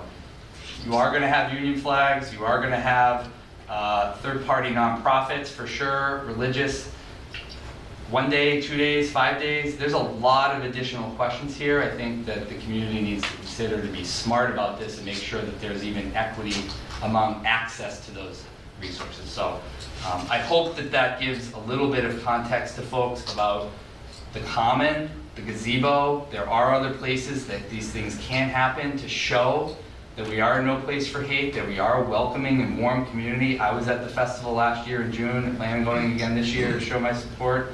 And it was a wonderful day. And I just hope people come away with, while there are instances of these things, the overwhelming majority of moments in town of Franklin are absolutely positive. They are loving, they are caring, and they are positive, and we are as a community moving in the right direction. This is a very thorny legal issue, obviously, with a lot of evolution as the town attorney did, and I think all of us on the staff are more than willing to work with all of you and anyone towards this ultimate goal of obviously some sort of dedicated space here at the museum. Thank you. Thank you. Thank you, Jamie, and I'm glad you brought up the banner point, because there is something that they can do this year, in this June. Can be done while we look at this in a much broader picture. And I would just kind of look to the council for consensus that they agreed putting a subcommittee together. I didn't think I'd get any people that said no. No, there was some really good ideas that came up. I thought there was some great ideas, great thoughts, and I think you know, sorting them out through an ad hoc subcommittee, and if there are councilors that would like to serve on that, please see me, talk to me after that. I agree with that, but I also agree that the emails that we got from the people that are against, I think we should have some of them on too. It would be across the board, as Jamie alluded to. We need all the different I've been raising my hand, Tom. So I've been raising my hand. Where? I see it right there. It's Kyle Thompson. Okay. Name and address, please. Thanks, Tom. Kyle Thompson, Mercer Lane. I think you guys are too nice. The town council's too nice. I know some of you up there are, you know, being cool under the circumstances, but first of all, the First Amendment does provide protection for all views, okay, despite what the other person said. And the LGBT community, or the LGBT message, is not a governmental message. I think the LGBT community is sowing division in Franklin, celebrating and raising a flag in regards to someone's sexuality or gender identity is ridiculous. I think we are all members of the Franklin community. We are all Americans. I believe the flags flown today represent us all. The Franklin community consists of people from different religions, races, ethnicities, sexual orientations, and political affiliations. We live together, our kids go to school together, and we play sports together. I believe we should live in harmony and work together to build a strong community. A flag celebrating a person's sexuality and gender identity will continue to divide this community. Recently, the LGBT plus community launched a new flag, YAP, Young Attracted Persons, trying to normalize having sex with children. This does not represent the community. Are we going to fly that flag also? Mm. Our religion, race, ethnicity, sexual orientation, and political affiliation should not be called out by a flag flown in town. The only flag that represents us all is the American, state, and town flags, as well as some of the armed forces flags flown in town. Recently, the school committee voted yes on an MASC resolution built by Denise Spencer with the Lexington and Somerville school districts to support putting children on puberty blockers, cross-sex hormones, and cutting off healthy body parts. This is being pushed by the LGBTQ community. Not all members of this community support this crap, okay? There are people in this town that want to vote no on flying this flag and what the LGBTQ community is doing in this town. Boys in elementary schools in Franklin are being allowed to use girls' bathrooms without consequence. Kids in elementary schools are being compelled to use pronouns and so forth. We are a community. We do not need to represent people's sexuality and gender identity with a flag. Be confident in yourself. You are not oppressed. Thank you. Thank you. Okay, I think we have a consensus, and I think what we will do is put an ad hoc committee together to look at this further. And I do believe, Jamie, you've had the conversation with Amber about the banner and flags as an option. Absolutely, and I think, you know, we'll continue to work with Amber as we do every applicant for every permit. Absolutely. Through June for sure. Yeah. One final. Just a small wrap-up comment. This is ultimately a small piece of supporting the community. I think it would be great if we can rally around a passive statement that is putting up a flag that says we support members of the community. But most of the work is done every day, treating neighbors with care and love and respect and being open to others. So just don't forget that. This is, I think, an opportunity for us to do something that, you know, to put out a statement. There are many ways to do that. I hope we have a good conversation about the best way to do that. But most of the work goes on all of you to love your neighbors as we do every day. Thanks. Well said, Councilor Frangillo. Okay, moving on. Legislation for action. Resolution 23-28, council approval of county ARPA funds. Clerk will read the resolution. Thank you, Mr. Chairman. This is resolution 23-28, town council approval of American Rescue Plan Act or ARPA funds.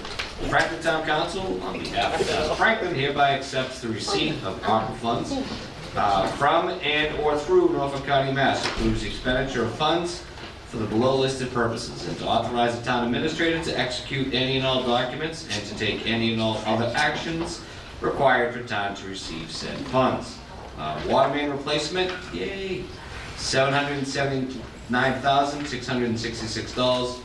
This resolution should become effective according to the provisions of the Town of Franklin Home Rule Charter. Move resolution 23-28. Second. Motion and second. Discussion. Jamie, or do you want to pass it to the blue hat? I just want to say this is what I love about my job so much, is to talk about flags in such a thoughtful and courteous manner, and then we turn right to infrastructure. Yeah. Water mains, right? Back to the bread and butter of what every day we do. I really mean it. It's pretty cool. Really quickly, basically this is the last installment until we're kind of capped at that 75-80%. The county's letting us go over a little bit. This closes out the water main projects that we have, and we'll max out our money until the county releases that last 20%, which we expect later this fall.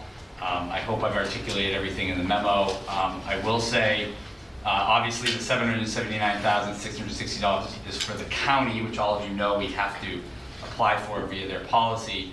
But I just want to add in, I hope folks read the memo. At the end, the other municipal money, we were able to buy two electric vehicles to replace two of our gas fleet cars. By the way, cars, if you haven't noticed, are really expensive these days. And Pam Vickery and Mike D'Angelo, I just give them in the DPWJ, just a huge effort for watching the market like a hawk and just being able to find two cars at $16,000 a piece. This also takes care of, and this also exercises, we are able to utilize the grant from DOER to pay for the other half. So it's great. $100,000 towards the environmental assessment preliminary remediation of the new style property. I didn't think any of you would argue with that. This is like now finally at the real deal. Like Brian Taverner's applying for a $500,000 grant because the EPA has never had more money for grants. For brownfields remediation, and so we're trying to take advantage of that. Federal government likes to see the 20% match, which is funny because they're giving us the money and then we're kind of matching it back to them. So, any support we can give to them. This is enough. And then $1 million for the lost hotel revenue we can finally actually put towards some road work. So obviously this is amazing. I'd be remiss if I didn't say it. You'll hear it during the budget hearing. It's in the budget narrative. It was in the Globe today. The city of Boston has spent all of its $570 million in ARPA money. That's surreal. $570 million. The auditors flagged, what are you going to do, Boston, when the ARPA money runs out? And so we're still a couple years away from that, but it is something to look forward to. The good news with our money, it's not being operationally used. It's all capital. So we really won't have that same drop, presumably, that Boston is going to have when all that money goes away and they have no way to pay for anything saving and paying for it. Good luck to Michelle Wu, and that in a couple of years in an election year. So if anybody has any questions on the water mains, Brutus has a list of all the work that we're doing. Happy to explain to everybody where all the pipes are going if folks want to know. Thank you. Councilors. Councilor Frangello. I would like to know a summary, just how much the 700,000. I mean, we've approved a few of these now. How much does 779,000 get us in terms of miles? The shorter version. That's not enough. I know we're talking to Brutus here. 3/4 of a mile. No, this money actually came in very good, and pat my team on the back, Mike. We got this project out really early this year. So this is the Janie Adams project that's off Pond Street. Okay. So we're working down there. I think what's good about this is got it in early. The contractor actually had bought pipe last year, so it's on the ground. It's like 52 weeks to get pipe now. Yeah. So we got a really good price, and so we were able to get this money together to actually go out for this job if we had.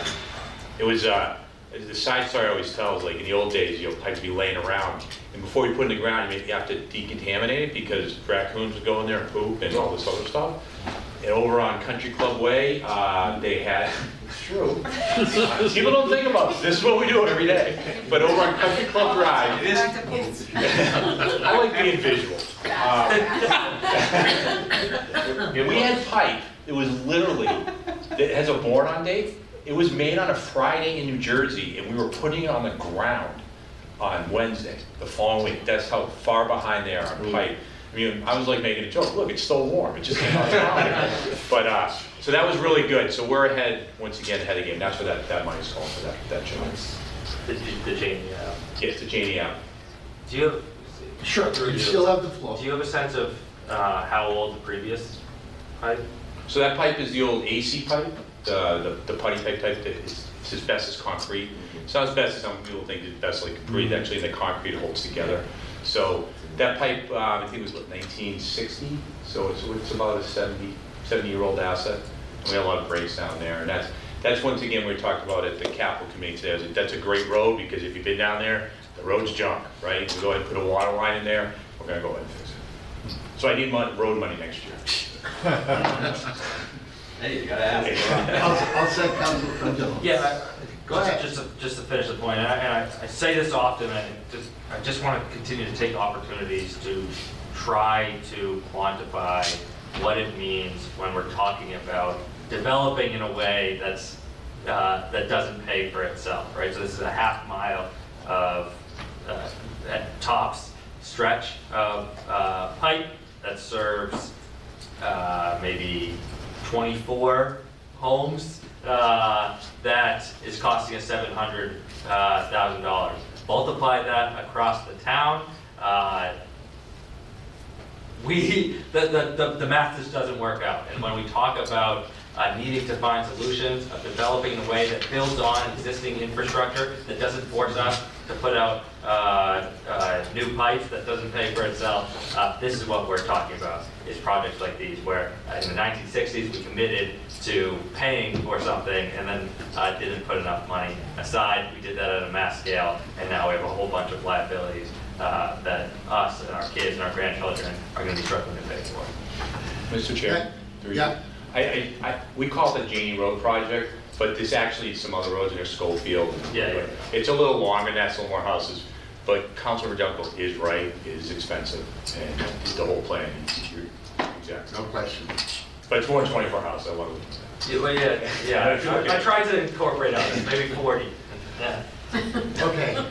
Thank you, Councilor Frangelo. Any other councilors? Councilor DeLorca. Thank you, Mr. Chairman. Jamie, you bought two electric cars. Do you know what they are? Nissan Leafs. Is that how much they bought? Yeah. Yep, we actually delivered today. Oh. Did you get warranties on? Yeah, that's my. They did. And they went out. They because we don't have anybody that knows how to fix them. Yeah. So we did get warranties. Yeah, just plug them in. I'm not a big electric guy. So. Well, I mean, really quickly, I mean, you can explain this better. Jay's done a lot of training on these. I think Jay sees the future of this. We agree with you. Electric vehicles are still an evolution. Yeah. And we're seeing the battery issues that are going on, and the storage unit. Like, there's still like, are they better for the climate? I would say yes, but yet maybe there's some discussion on. I don't know. Well, where's the battery? But we got two cars for 23 grand or 32 grand. Oh, they're good cars. Which is well, even just any car. Even one car for 32 grand, I would take it these days, looking at the market. And so Jay just did.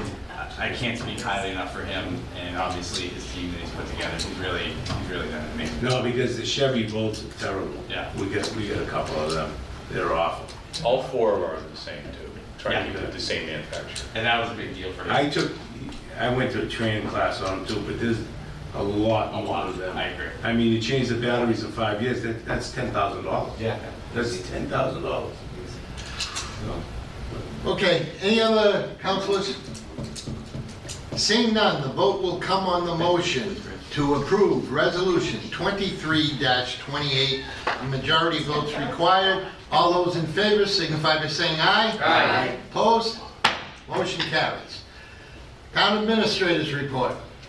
Thank you, Mr. Chairman. I just want to thank, first and foremost, all the incredible Earth Day volunteers over the past week. And I know there's still some other events coming up, but obviously volunteerism is what's been making this community very special for a long time, and incredible effort.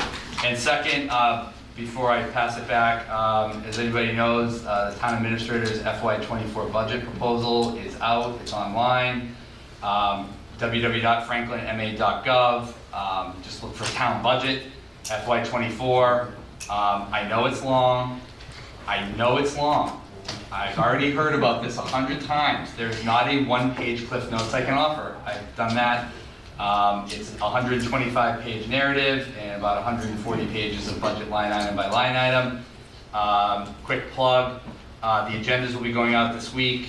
May 8th is the first Finance Committee hearing at 6:30 here in the Council Chamber, also by Zoom.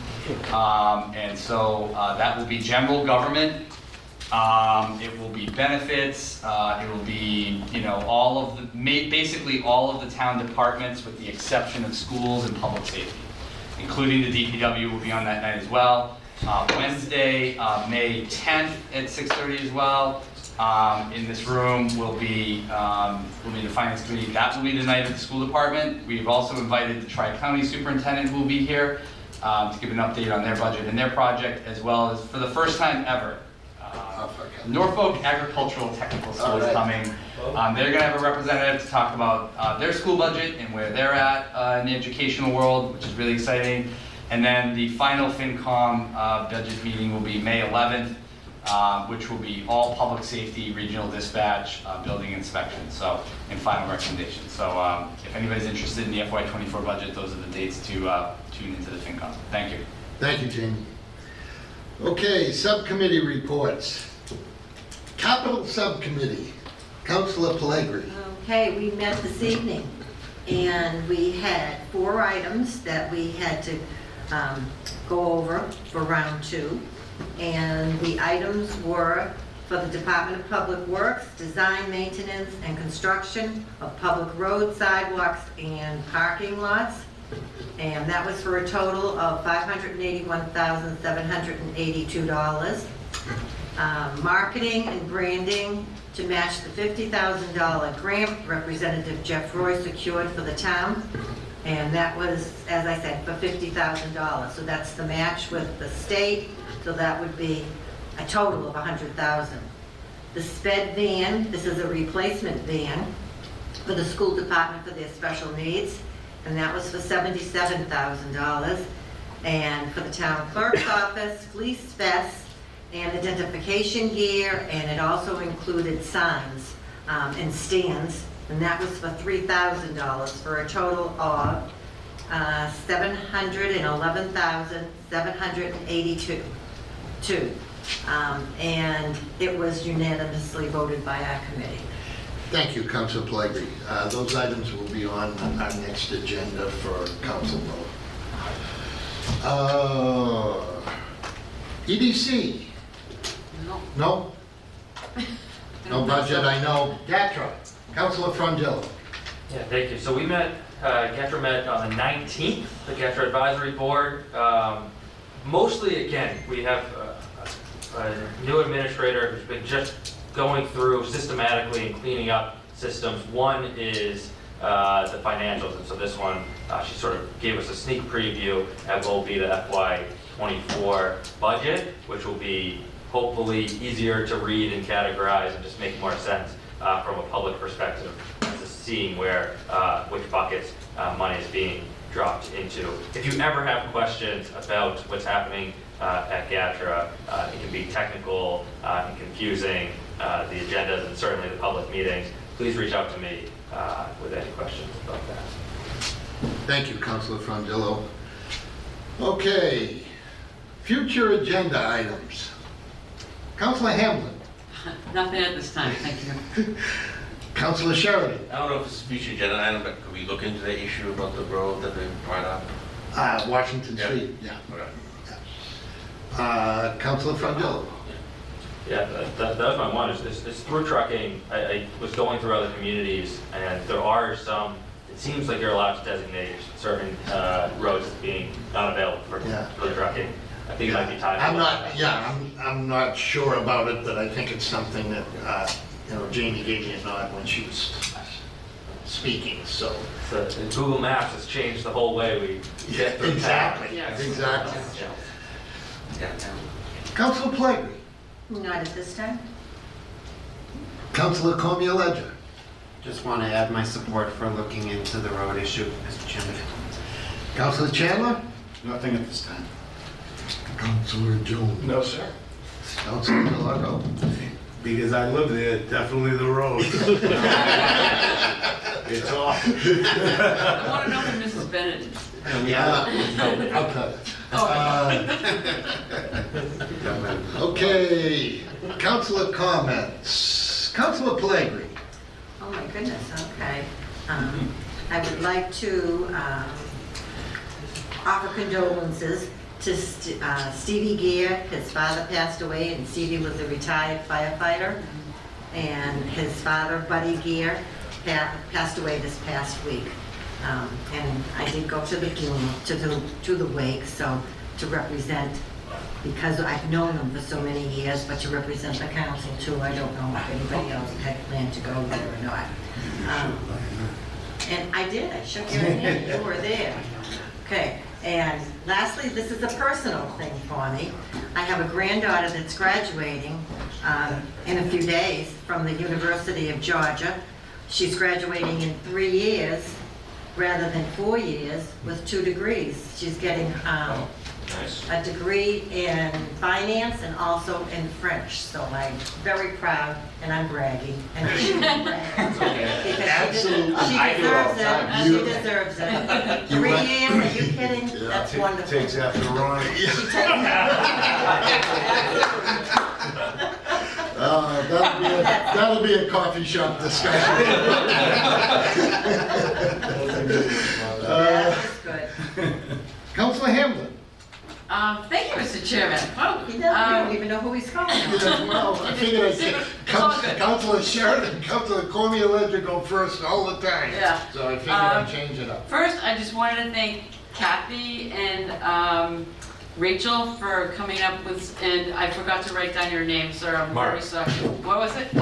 Mark. For solutions that we hadn't thought of yet, and I learned a lot. And thank you, Evelyn, for your comments, and everyone. I think the more we talk about it, the better and easier it is to talk about things like this, and then we actually come to a pretty good conclusion or consensus.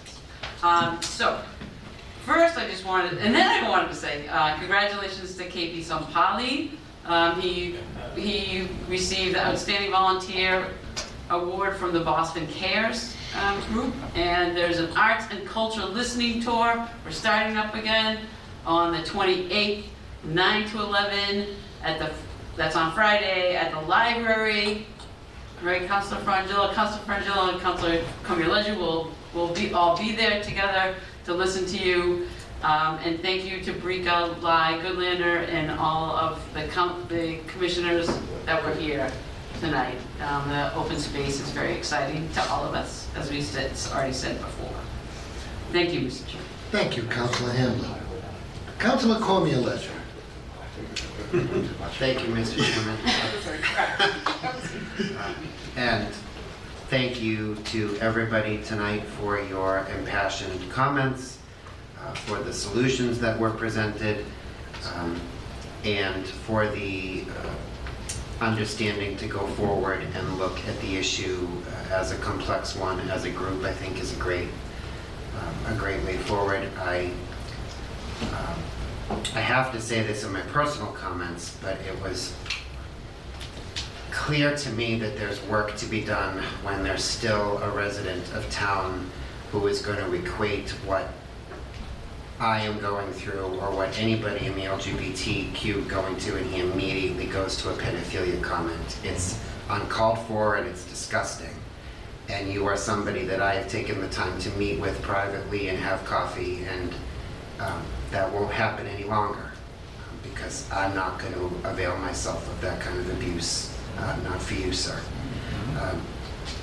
But to everybody else that wants to have a real talk and hear about these issues, I'm always available to all of my friends on the school committee that have reached out. I hear you. We are trying. We have some tough budget conversations coming up, and we really are trying to look at this and figure out how to move forward and put a plan together. Thank you to Debbie for the great meeting tonight with leading the meeting on the Capitol. It was a great discussion, and to everybody that presented. And I'm looking forward to Friday when we resume our talks on arts and culture here in town, because with all that we have going on, that is still a very important topic, and we can't let that community down. So thank you. Thank you, Councilor Comey-Ledger. Councilor Sheridan. Hey, I too like to thank Breeka for the presentation and the people who made the positive comments, and also want to thank the rec department for organizing the Earth Day volunteer event. Thank you, Councilor Sheridan. Councilor Chandler. Through you, Mr. Chairman. First, second week in a row, a lot of emails. Great, I love getting those emails. Hopefully I responded to everybody. I want to give a couple of shout outs. We don't always do this. People here get an attaboy. But the first one, Councilor DeLucco, you were able to steal the best Ford mechanic in Franklin to come to the DPW. He did. We appreciate that. Yeah, we did. That was a big, cool. Good guy. Sure was. He did. Good guy. And better stop paying him though, because he could go to Massport. You son of a gun. I now know what. Now it's on the record.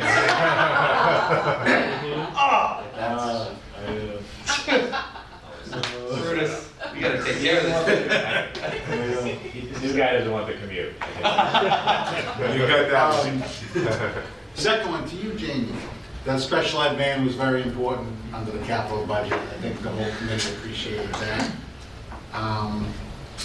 Let's see. Lastly, this didn't need to go under new agenda because it's more just an update maybe. It's too bad because I saw President Ken was here from Dean. They're getting a real police department again. So I didn't know if they were running around carrying guns now, and I just didn't know how big it was going to be, because we all know how quick any incident can escalate when it comes to that. So I didn't know what the situation was there. Jamie, I'll give you a quick response, because Ken will be coming back. Yeah, oh, Ken's probably going to be coming back. But it should have been on that. Yeah, he wanted to come and speak about commencement, but I've already spoken to him to come to one of our next meetings, and we'll be able to ask those questions. Yeah. Thank you, Mr. Chairman. Okay. Anything else, Councilor? No, Chairman. Councilor Frangello. A lot of it's already been said. So we've got two surveys going. So if you haven't completed those surveys, I'm going to say it every time until they're open. But one of them closes this week, as you heard. So open space and rec plan, you have until, I believe, Sunday to complete that. You still have your arts and culture survey open. You can find that as well. Arts and culture meeting, that's Friday, 9 to 11, Franklin Public Library. Please come share your thoughts on how we can improve arts and culture here in town. I'll echo poetry the following day of Saturday. Share your favorite poem at the library, noon to 3. Noon to 3. At the library. And then I have two personal projects that I've been working to get off the ground, and they're actually coming to fruition. So one of them, I got a grant from the cultural district to put on movie nights in the sort of as an homage to the old Zoetrope Theater. We held our first one yesterday, and it was everything I wanted it to be. We had a popcorn machine with real butter. We had local craft sodas. We had your candy, a cinematic experience, the Black Box Theater did a fantastic job helping me put that together. So that was the first of three for the pilot program. So the last Tuesday at 7 o'clock, the last Tuesday of every month, The next one's If Beale Street Could Talk, and I'm already working with Escape into Fiction. If Beale Street Could Talk is based off a James Baldwin novel. Escape into Fiction is going to be selling that book in the week leading up to the film, so I'm very excited about that. Okay, so that's one project. The other one is we've cited a few times in a few different meetings, Jane Jacobs, who was a famous social activist who would, really did a large part in sort of pushing people to observe their community, take time, especially to experience it by foot or by walking or biking, and really experience their community and be observant and try to reflect on some new things. And so every year around her birthday, they do a Jane's Walk. This is a national event. And so I've always wanted to hold one in Franklin, so I am holding one this year with Franklin Matters, and that's going to be next.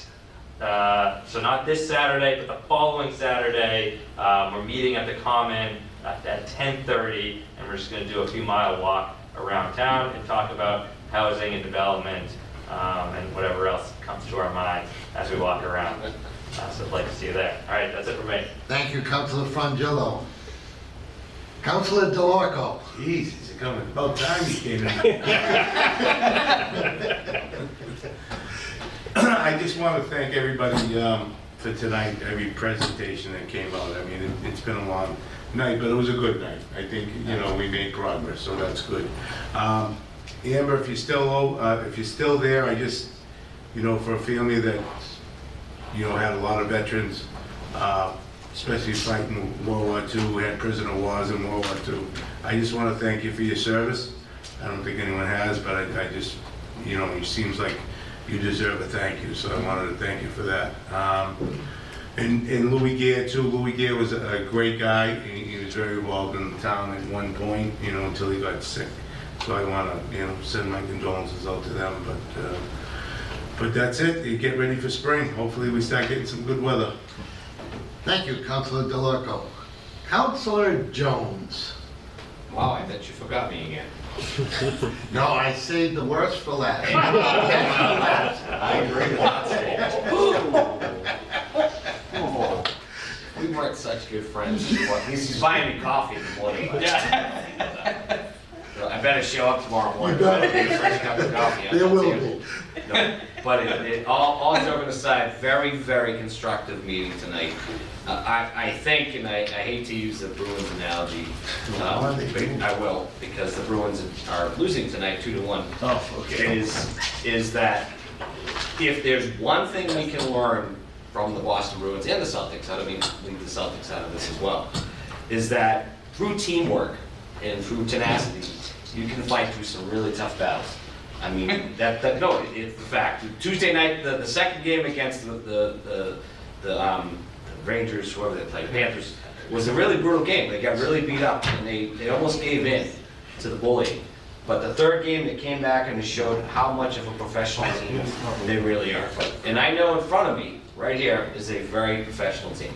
And despite some of the toughness and the bullying that comes along through any kind of hard game or decision that comes across, we're going to be other professionals and work our way through it, and ultimately succeed. I have no doubt about it. I hope the Celtics are listening to you right now. I know. Bruins are winning because they're losing too. But the simple fact of the matter is, I want to thank Amber and all of our veterans for their service to our country. I can't even begin to tell you how much I love and support our veterans. And I want to thank everyone for coming out and having this hearty discussion. I will brag a little bit. One of the first committees I ever joined in the town of Franklin back in 2006. Was the Open Space Committee. That was the first committee I was on, and with Alan Earls. As a matter of fact, Alan Earls was the chairman of Open Space back in 2006. And it's always been one of my, I hold dearly to my heart, is keeping the town of Franklin up in a good place to live, but with plenty of open space and recreation. And I think with the plan that's going to be coming up is going to be a really good, positive plan for our community. And, no, I'm just kidding. And you wonder why I saved him for last. Nobody wondered. Nobody wondered. Good. I as well would like to offer my condolences to the Gear family, and I would also like to thank everyone who came out tonight, both coming to council chambers, coming onto the Zoom call, or we're just watching on TV. I think we had two very informative discussions this evening. Breeka Li, the information that you brought forward is wonderful, and I know it's just going to grow from there with you at the helm. So really looking forward to some great things coming from the open space plan. And as far as the flag discussion, I want to thank everyone. I thought it was great discussion. I want to congratulate my fellow councilors, who I thought did a great job, came in with a lot of good ideas, good thoughts, and expressed themselves very, very well. So, and I think what we're doing, putting an ad hoc committee together to look at this, is the right thing to do. And there is something that they can do for this year that, you know, maybe isn't exactly what they were looking for, but at least it's a message that we're sending on the town common. So, with that, I would entertain a motion to adjourn. So moved. Second. Non-debatable. All those in favor signify by saying aye. Aye. Aye. Opposed? Motion carries. We are now producing this in collaboration with Franklin TV and Franklin Public Radio. This podcast is my public service effort for Franklin, but we can't do it alone. We can always use your help. How can you help? If you can use the information that you find here, please tell your friends and neighbors. If you don't like something here, please let me know. Through this feedback loop, we can continue to make improvements. And I thank you for listening. For additional information, please visit franklinmatters.org. If you have questions or comments, you can reach me directly at suresteve@gmail.com. The music for the intro and exit was provided by Michael Clark and the group East of Shirley. The piece is titled Ernesto Mañana, copyright Michael Clark and Tin Type Tunes in 2008, and used with their permission. I hope you enjoy. And by the way, you can also subscribe and listen to Franklin Matters Radio on your favorite podcast app. Search in podcasts for Franklin Matters.